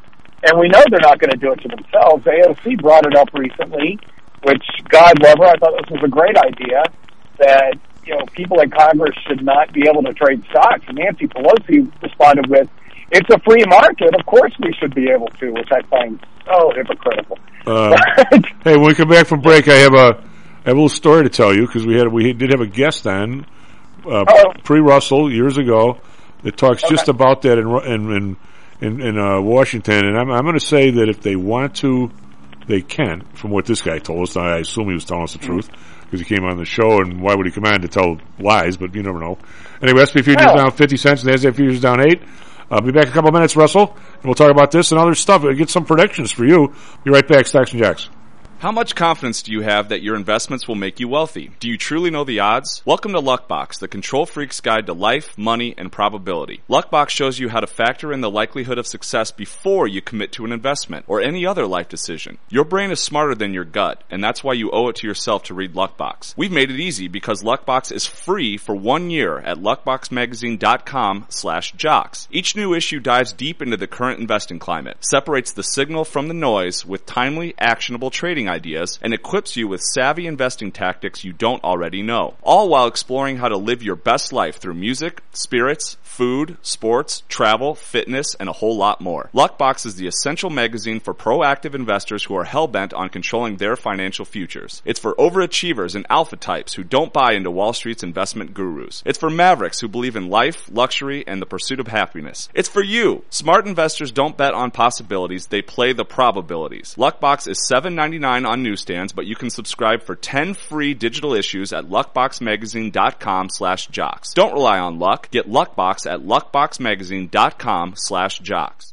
Hello, this is Tom Howe, the Chief. We've talked a lot on the show about risk and suitability, about how your portfolio should match your age, income, and risk appetite. It's been hard for investors to maintain that suitability in the last several years due to a Fed strategy that has driven interest rates to virtually zero. You may have even heard that the Fed was trying to drive conservative investors to a riskier portfolio on purpose, for whatever reason. I'm sure you are aware of investors that took some increased risk, such as longer-term fixed-income securities, and are now unhappy with that choice. At P T I, we've always stressed total portfolio risk awareness and tried to minimize chasing returns in a tough environment. Well, now it looks like maybe interest rates are moving more towards historical levels.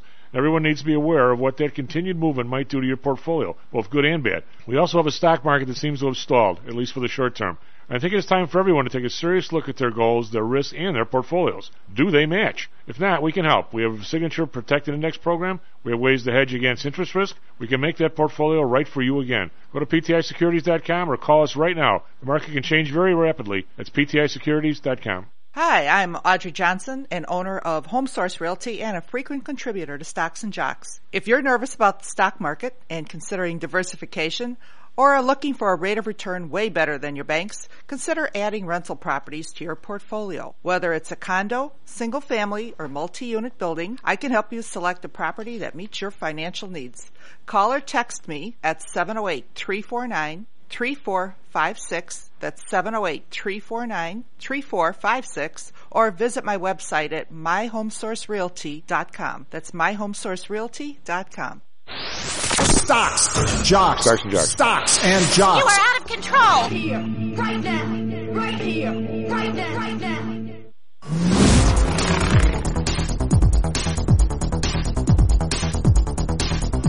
Hello and welcome back to Stocks and Jocks. I'm Tom Howell, Mister Matt Weber, and I'm going to get it right this time. Eliani on the board. Is that my good? That's there you me. go. I'm, I'm, I'll get there. I'll get there. uh, I gave up on Angelica Vlasenko, and she was A V.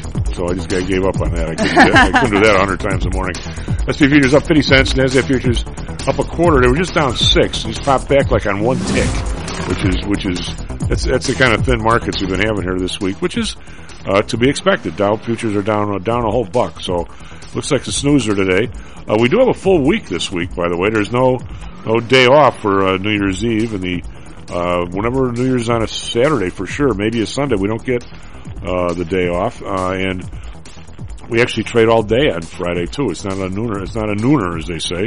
Uh, we we are actually we have to go all the way to the close. Uh, over in Asia, we've got the Nikkei on one sixty-two. We're pretty much across the board low here. Uh, Nikkei down one sixty-two point six percent. Shanghai down thirty-three point nine percent. Hang Seng down one ninety-four point eight percent. So they're going to really, I, I think those guys are going to end up the year with a pretty sizable loss. We're going to talk a little bit about uh, uh, that with uh, Russell as well, because we want to talk about those uh, Evergrande and the other couple of places that have pretty much gone under. Uh, that we're all feared about. They're one hundred. It hasn't really affected anybody too much. We're in Europe. We got the DAX down seventy-nine point five percent. F T S E up fifty-nine point eight. Kek around down seventeen point two four percent. Uh, F T S E is the outlier there to the upside. Uh, yesterday is a wave review. Dow was up ninety-five. S and P was down five. NASDAQ down eighty-nine. So a mixed bag there with the Dow, uh, fifth day up. Bonds. We're now up four basis points, one point five two. Size, we've seen that in a little bit. Bund, uh, wow, only minus zero point two one. Again, making that move uh, toward towards zero. Uh, they got within ten basis points last time. It came right back the other way. So we'll see what happens this time. Japan unchanged at positive zero point zero six. Oil down twenty-four cents, but seventy-five seventy-four. It's been a pretty good rally the last few weeks in the oil stocks. And there's a lot of people, you know, trumpeting that's going to go back to one hundred bucks. Well, last time they said that, it went down to sixty-seven. We'll see if this time they're right. Brent down nine cents, seventy-eight eighty-five. Natural gas now up twenty cents. This is a big move. four twenty-five. It was under four dollars uh, Monday. Uh, our Bob uh, down, uh, well, down unchanged at two twenty-four. We got gold down nineteen bucks now, seventeen ninety-one.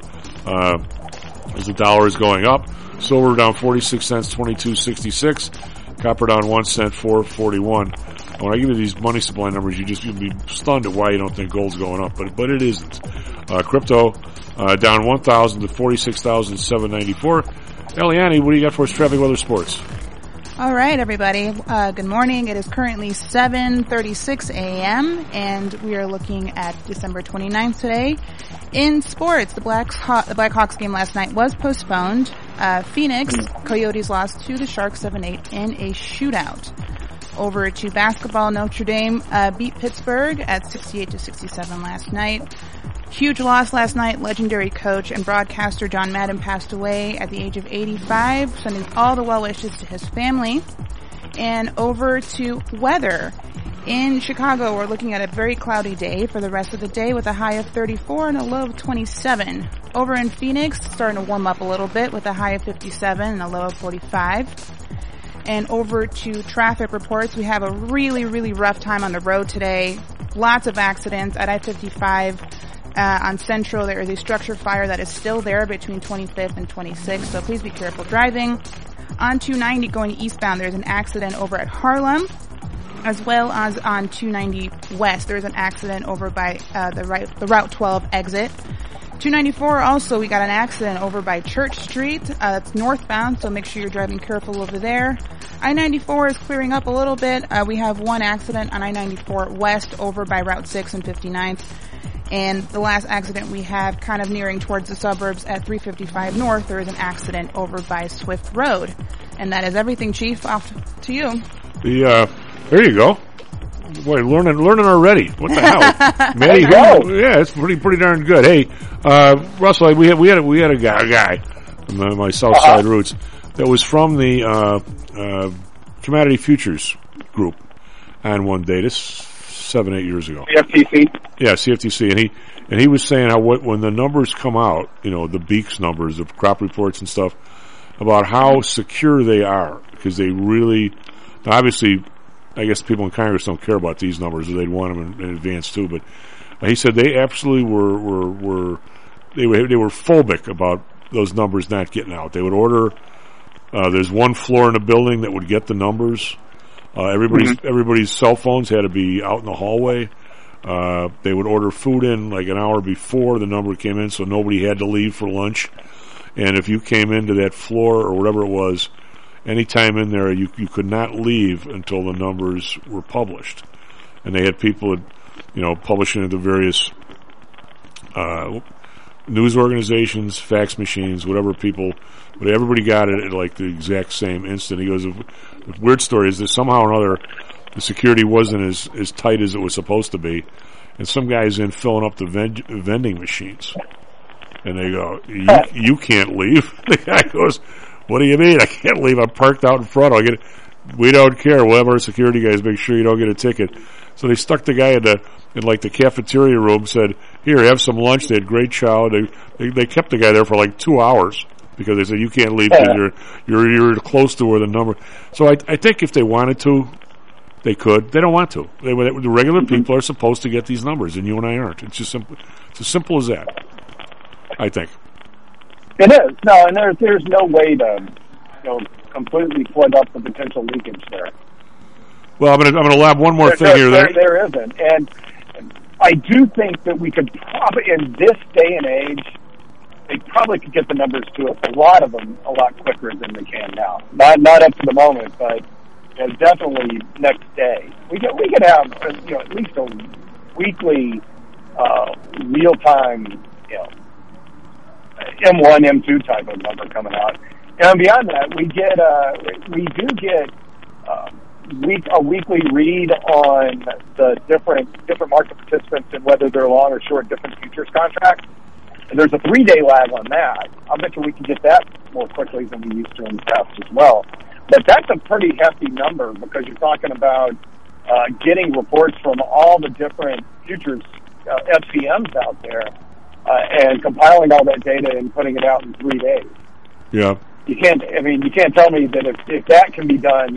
Some of these other numbers can't be done more quickly. Well, here, I'm, I'm going to push you one step further on this, and I would love your comments because I, I might be over the top on this, but I honestly don't think I am, Russell. Uh, one of the things I think the numbers uh, this month were late is I think they proved unequivocally that the people we pay did nothing but lie to us like a friggin' rug all month.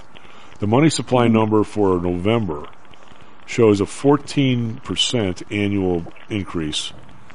Yeah. Uh, and so the yeah. numbers are, and the in the the, ba- the Fed balance sheet, which is supposed to be cutting back down to like zero growth in, in by March. And uh, we had a, the week all these guys were talking, and, and Janet Yellen and Biden and everybody all talking about how we're going to fl- fight inflation. I remember telling everybody they went up ninety billion dollars in that week.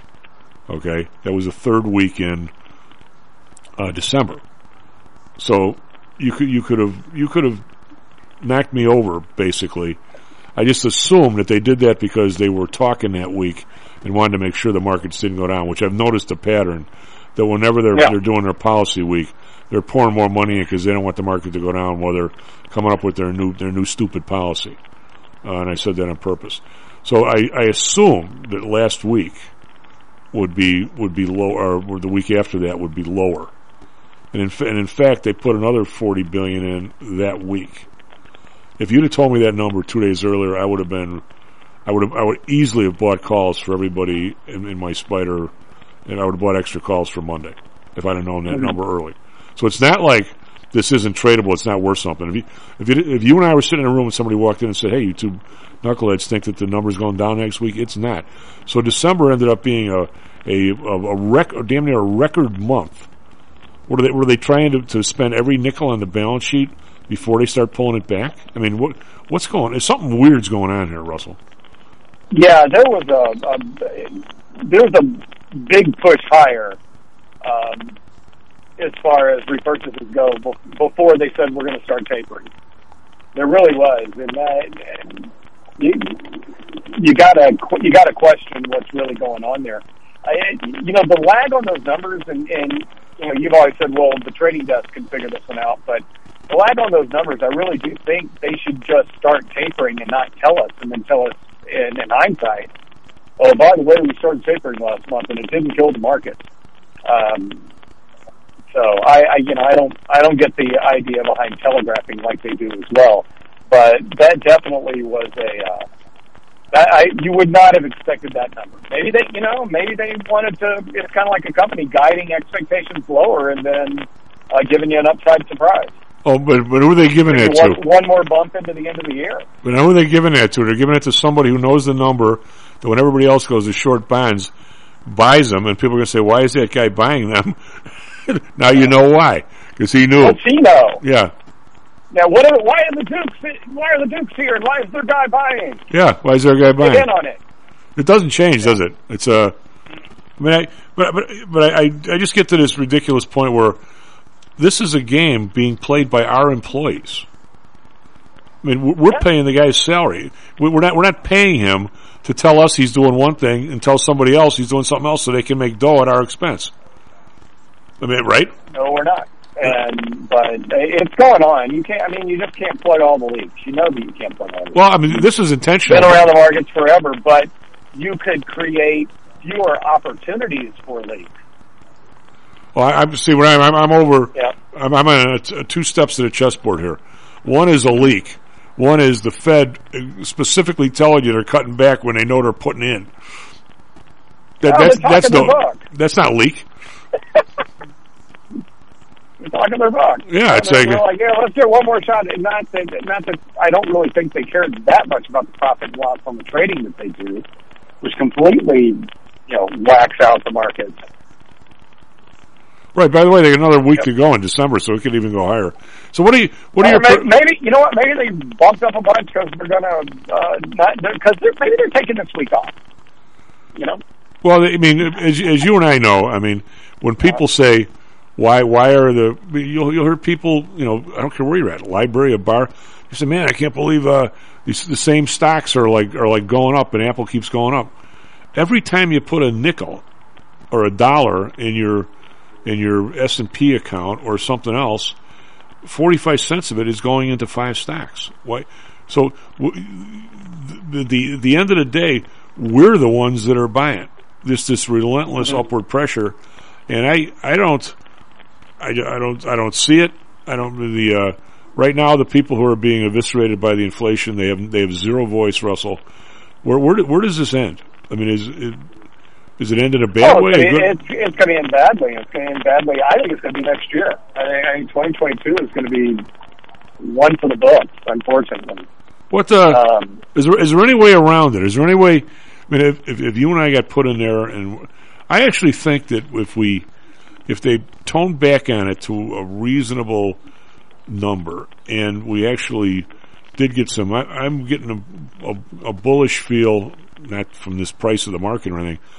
Uh, one thing I heard yesterday that people who get the Omicron variant, which despite what they try to not tell us, is much easier on you in the Delta, are now, it appears that you're then immune for at least a while towards getting the Delta. That one, if you get this one, you're not going to get the other stuff, which, if that's true, it's probably the best piece of news. You know, it's, oh, al- yeah. it's almost like the big guy upstairs said, I'm tired of these people screwing around with this. It's, I'm disgusted with them. I'm going to give them a new variant. We're all going to get it, and everyone will be all right six months from now. I mean, there's, yeah, it's, there's, like, it's like having a chicken pox party for your kids. Yeah, there, there might be there might be hope for us, but if there is, I I think we could we could, and if we got rid of some stuff in the economy, uh, you know, allowed allowed uh, uh, banks to actually start, you know, not allowed, but you know, start lending money again to not just to five or six people. Um, I think we could actually grow this economy from this spot, and we maybe could find a way to to have the market stay sideways for a couple of years and have the economy grow into it. I still think there's a chance of that, but if there's many more months like this, you don't tell people you're fighting inflation and put. And put a percent and do, and, and, and, do it, and pour gasoline on the fire. Right, and, you know, and then you got a president who's who's who's so behind the times, which I was surprising because he was alive when all this happened last time. He's talking about uh, ramping up the antitrust division as a way to keep down prices. Is even if he was remotely successful, he's talking a decade away, isn't he? Yeah. No, we're not talking about something that it, it, there's no. Uh, Um, fiscal policy, which is basically things that the president or Congress would do. There's really no fiscal policy that fixes this. Well, there you can stay, you, you would you would uh, you would stop. Well, there sort of is. I mean, if you're spending more than yeah, you're taking in, I think I think it would all push it would push the ball down the road a little bit. We'd still have a comeuppance and just make it worse. Um, I don't think there's any good fit. The fiscal side. How's that? Well, the uh, professor, you, you and I know, and I don't want to get too technical here, that you, you could, the, the fiscal policy and, and the and the monetary policy have become way too intertwined. That's why to yeah. to, to use one oh. word to use one word instead of the other. If they tomorrow were to say, or if Powell had the had the, had the stones, which he doesn't, or or he doesn't have the power really, for him to say, you can pass the next trillion dollar bill. I hope you plan on borrowing all trillion dollars of it or raising taxes to get it, because I'm not helping you. He he could do that. Right now he's yeah. he's he's giving them fifty percent, forty-five percent of the budget every year. He, he's, yeah. he's he's making the money up for them. He's he's printing it. He he could stop that. So when they when they say this is fiscal policy, you and I know it's not, because if they didn't have the money, the the, the monetary the money money side printing the dough, they couldn't be doing what they're doing, because they're not about to go raise taxes or or borrow that kind of money, are they? I don't see they don't right. think they could. No. They, they, they're, they're kind of reaching a point where it's going to be difficult to do that. Um, and, I, you know, it, it, there what you know, we did, the, the guy from West Virginia who's been completely vilified, um, he's pushing back for the right reasons. He might sure not is. be messaging as well as he can, but I, I do think he's, uh, he sees the big picture, and that's why he's trying to put the brakes on all this stuff. Well, I mean, it's... To me, again, we, we like to focus as a country. Have we just become collectively ignorant or what? I mean, the, the question is not how one guy questions his bill. The question is how all the rest of the people don't question it. Exactly. You know, thank God we've got one guy that, you know, I, and I don't, I, I don't look at it as him citing, you know what? Have you ever seen, I, I'm a big World War Two guy, have you ever seen there's a picture of like a whole bunch of people at a Nazi rally, and there's one guy with his arms folded and doesn't do the, you know, doesn't do the Nazi salute. Um, you know, and I'm, I'm sure that he was never heard from again two weeks later. Probably shot, that's shot. How I, that's how I think of the, this guy from uh, West Virginia, is he's, it's not a party thing, he's just popping up and going, guys, this is ridiculous. Well, the guy from uh, you know, we uh, we're, we're gonna you know we're gonna inflation our way out of existence if, you know if we don't put the brakes on some of this stuff. Well, just remember the people in the Weimar Republic called it a success because they got to renegotiate. But now well, you're, well, the government's always going to tell you this. Well, let me ask you this: you're not you're not you, you uh, you've read many books without pictures, so I can ask you anything. The the mm-hmm. Dick the Dick Durbins of the world said. For, about Manson. Is it Manson or Manchin? Uh, the guy from West Virginia. Uh, I pronounce his name. Oh, yeah. But he, he was saying, this means that kids aren't going to get insulin when they need it. Kids aren't going to do this. And I'm saying, you know what, Dick? There's got to be twenty things that you have privy to the bill, which, by the way, nobody else seems to have. There's probably twenty things in there, like like motherhood and apple pie, that everybody is going to support. Why don't you pull those twenty things out and vote on them and pass it? But they can't. Ever, why, why? Why do we have to take the, the, the you know the, the vinegar with the, with the wine? Yeah. I mean, we all uh, we all know that. And, and a lot of states have what's referred to as the line item veto. A line item veto for the president would be awesome. Well, he wouldn't use it. This guy. This guy wouldn't use it, but the fact that it's there might result because. You know, let, let's say I'm the, you know, I'm the, I'm the congressman from Hinsdale, which is, for people that don't know, it's a pretty um, wealthy community. And I'm the congressman for the North Shore. And, um, you know, the, there's there's a spending bill that, that, you know, there's something like the emergency spending in two thousand eight. And somehow I slip in there uh, five million bucks to um, pump in some white sand on the beaches up on the North Shore. So it's, you know, prettier for our residents. Um, you know, if we had a president that had the ability to do a line item veto, he could line item veto and then he could call me out on it at the same time. He still could call you out on it, but they don't. That, that, no, I know they don't. Well, but disagree, it, disagree with me here, please, because I don't want to be right yeah. on this one. I'm going to say I'm, I'm going to I'm going to really go out on the on the gangplank here. Bank here. Mm-hmm. I'm going to say that the, this this guy is pissing off the Republicans as much as he is the Democrats. That's what I meant when I said yeah. he was like the guy in the black and white picture folding his arms. It's not that he's siding with one side or the other. He's just popping up and going, guys, what we're doing here is ridiculous. Well, I'm going to I'm going to go further. I'm going to say that in the bill, if you and I could, could read it or had the time to even want to read it, which I don't think I want to, but I'm going to say... You can't read it because it didn't pass. No, but I'm saying is I, I'm, I will bet you that the Republican districts got just as much graft as the Democratic districts. Oh, I'm I'm sure that, well... Almost as much. Almost as much. And, and I'm going to say that even though they all want to vote against it, the majority of Republicans want it to pass. Then why aren't they voting for it? Because they want to be seen as being obstructionist against it, but they're they're gleefully going to take the check, heading for their spot, and and and, if, and there's heading for their district. It's not like how are you going to make me read this damn bill? No, but I'm saying, um, I mean, there's there's no way I believe that that a, that a Republican district is not getting a dime. I mean, that's they, they don't work that way.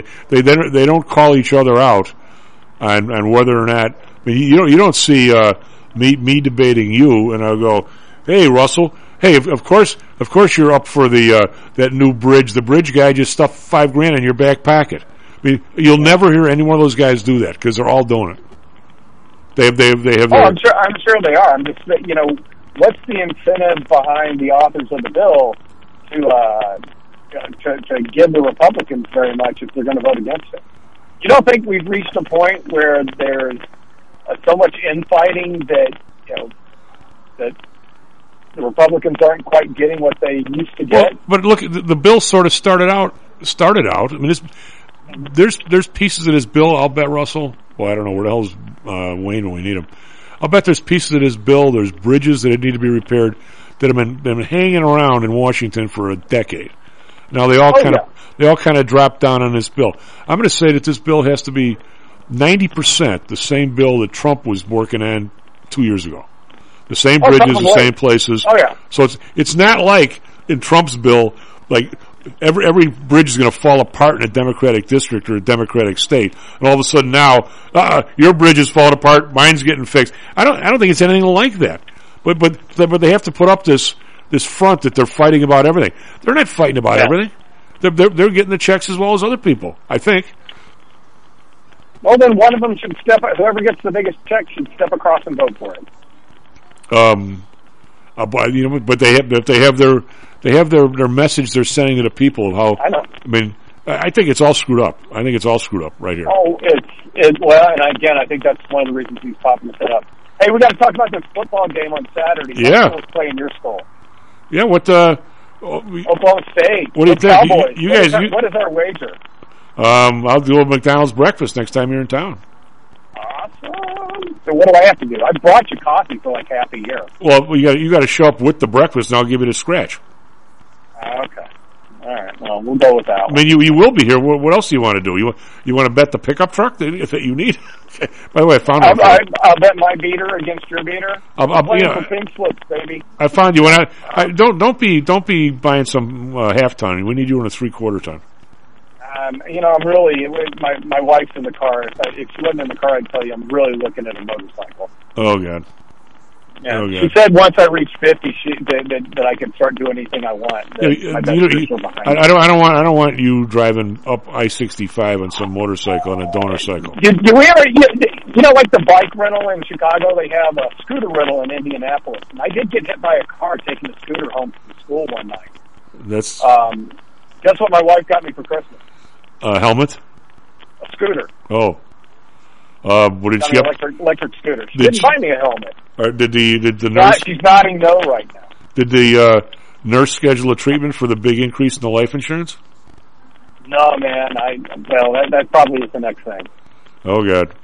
Wait, that's, that's, that's I'll, right. I'll, I'll run that one past her and find out if that's the appointment she made for me. In, in well, no. If, if she was smart, she'd get just as much as she can without you having to do a physical.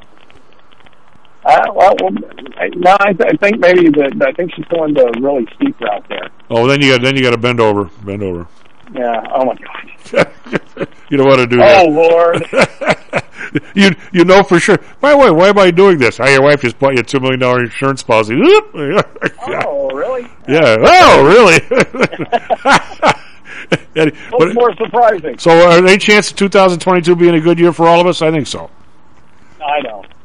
I am I am so happy that you got I your think PhD. In, I think in the first half we get one hundred dollars oil, um, and we get a nice... Um, I'm, I'm keeping my powder dry for a nice buying opportunity for equities. Why, why do you think... Uh, I'm, I'm the only guy not on this one hundred dollar oil bandwagon. Uh, the reason I, the reason I think it is, first off, uh, in twenty twenty-one, this is going to be the least amount of new oil discovered in the world in seventy-five years. So the supply is getting a little screwed up there. Uh, if we if we continue to get a chance to reopen the economy, the demand side is going to be pretty high. Uh, also, Mexico just said they're going to stop exporting um, oil by twenty twenty-three. And the you know we talked about different types of refineries. There are refineries that are only set up to accept that kind of oil. Oh yeah, now. oh yeah. Uh, the the alternative would have been the Keystone Pipeline, but that's been shut down. Uh, I agree, but I I just would I'd love to see a supply curve. Maybe next week we'll talk about it. If oil goes from sure. seventy to eighty-five, how much how much oil is? He's agreed to come on. Cool. So we'll have a- Axe and Expert. You, I'll, you, I'll, I'll work it out. All right, cool, man. Hey, Happy New Year, uh, and uh, I guess good luck to your team. I hope you don't win, but I hope, you know, good luck. I don't know. Yeah. Stocks and Jocks is brought to you by P T I Securities and Futures. Go to P T I securities dot com. P T I ProDirect. Trade for as low as a penny per share and a dollar per option contract. Learn more at P T I ProDirect dot com. Nadex. Offering an intuitive way to trade the financial markets. Visit Nadex dot com. Home Source Realty. Call Audrey Johnson at seven oh eight, three four nine, three four five six. Hamzy Analytics. Listen to Fari Hamzy every other Thursday and visit Hamzy Analytics dot com. ChiroMed. Back or neck pain? Schedule a complimentary consultation by calling seven oh eight, four oh three, two seven two seven. Dax Research. Tune in for David Andelman's technical analysis on Mondays and Thursdays and call one eight hundred, eight two one, four nine six eight.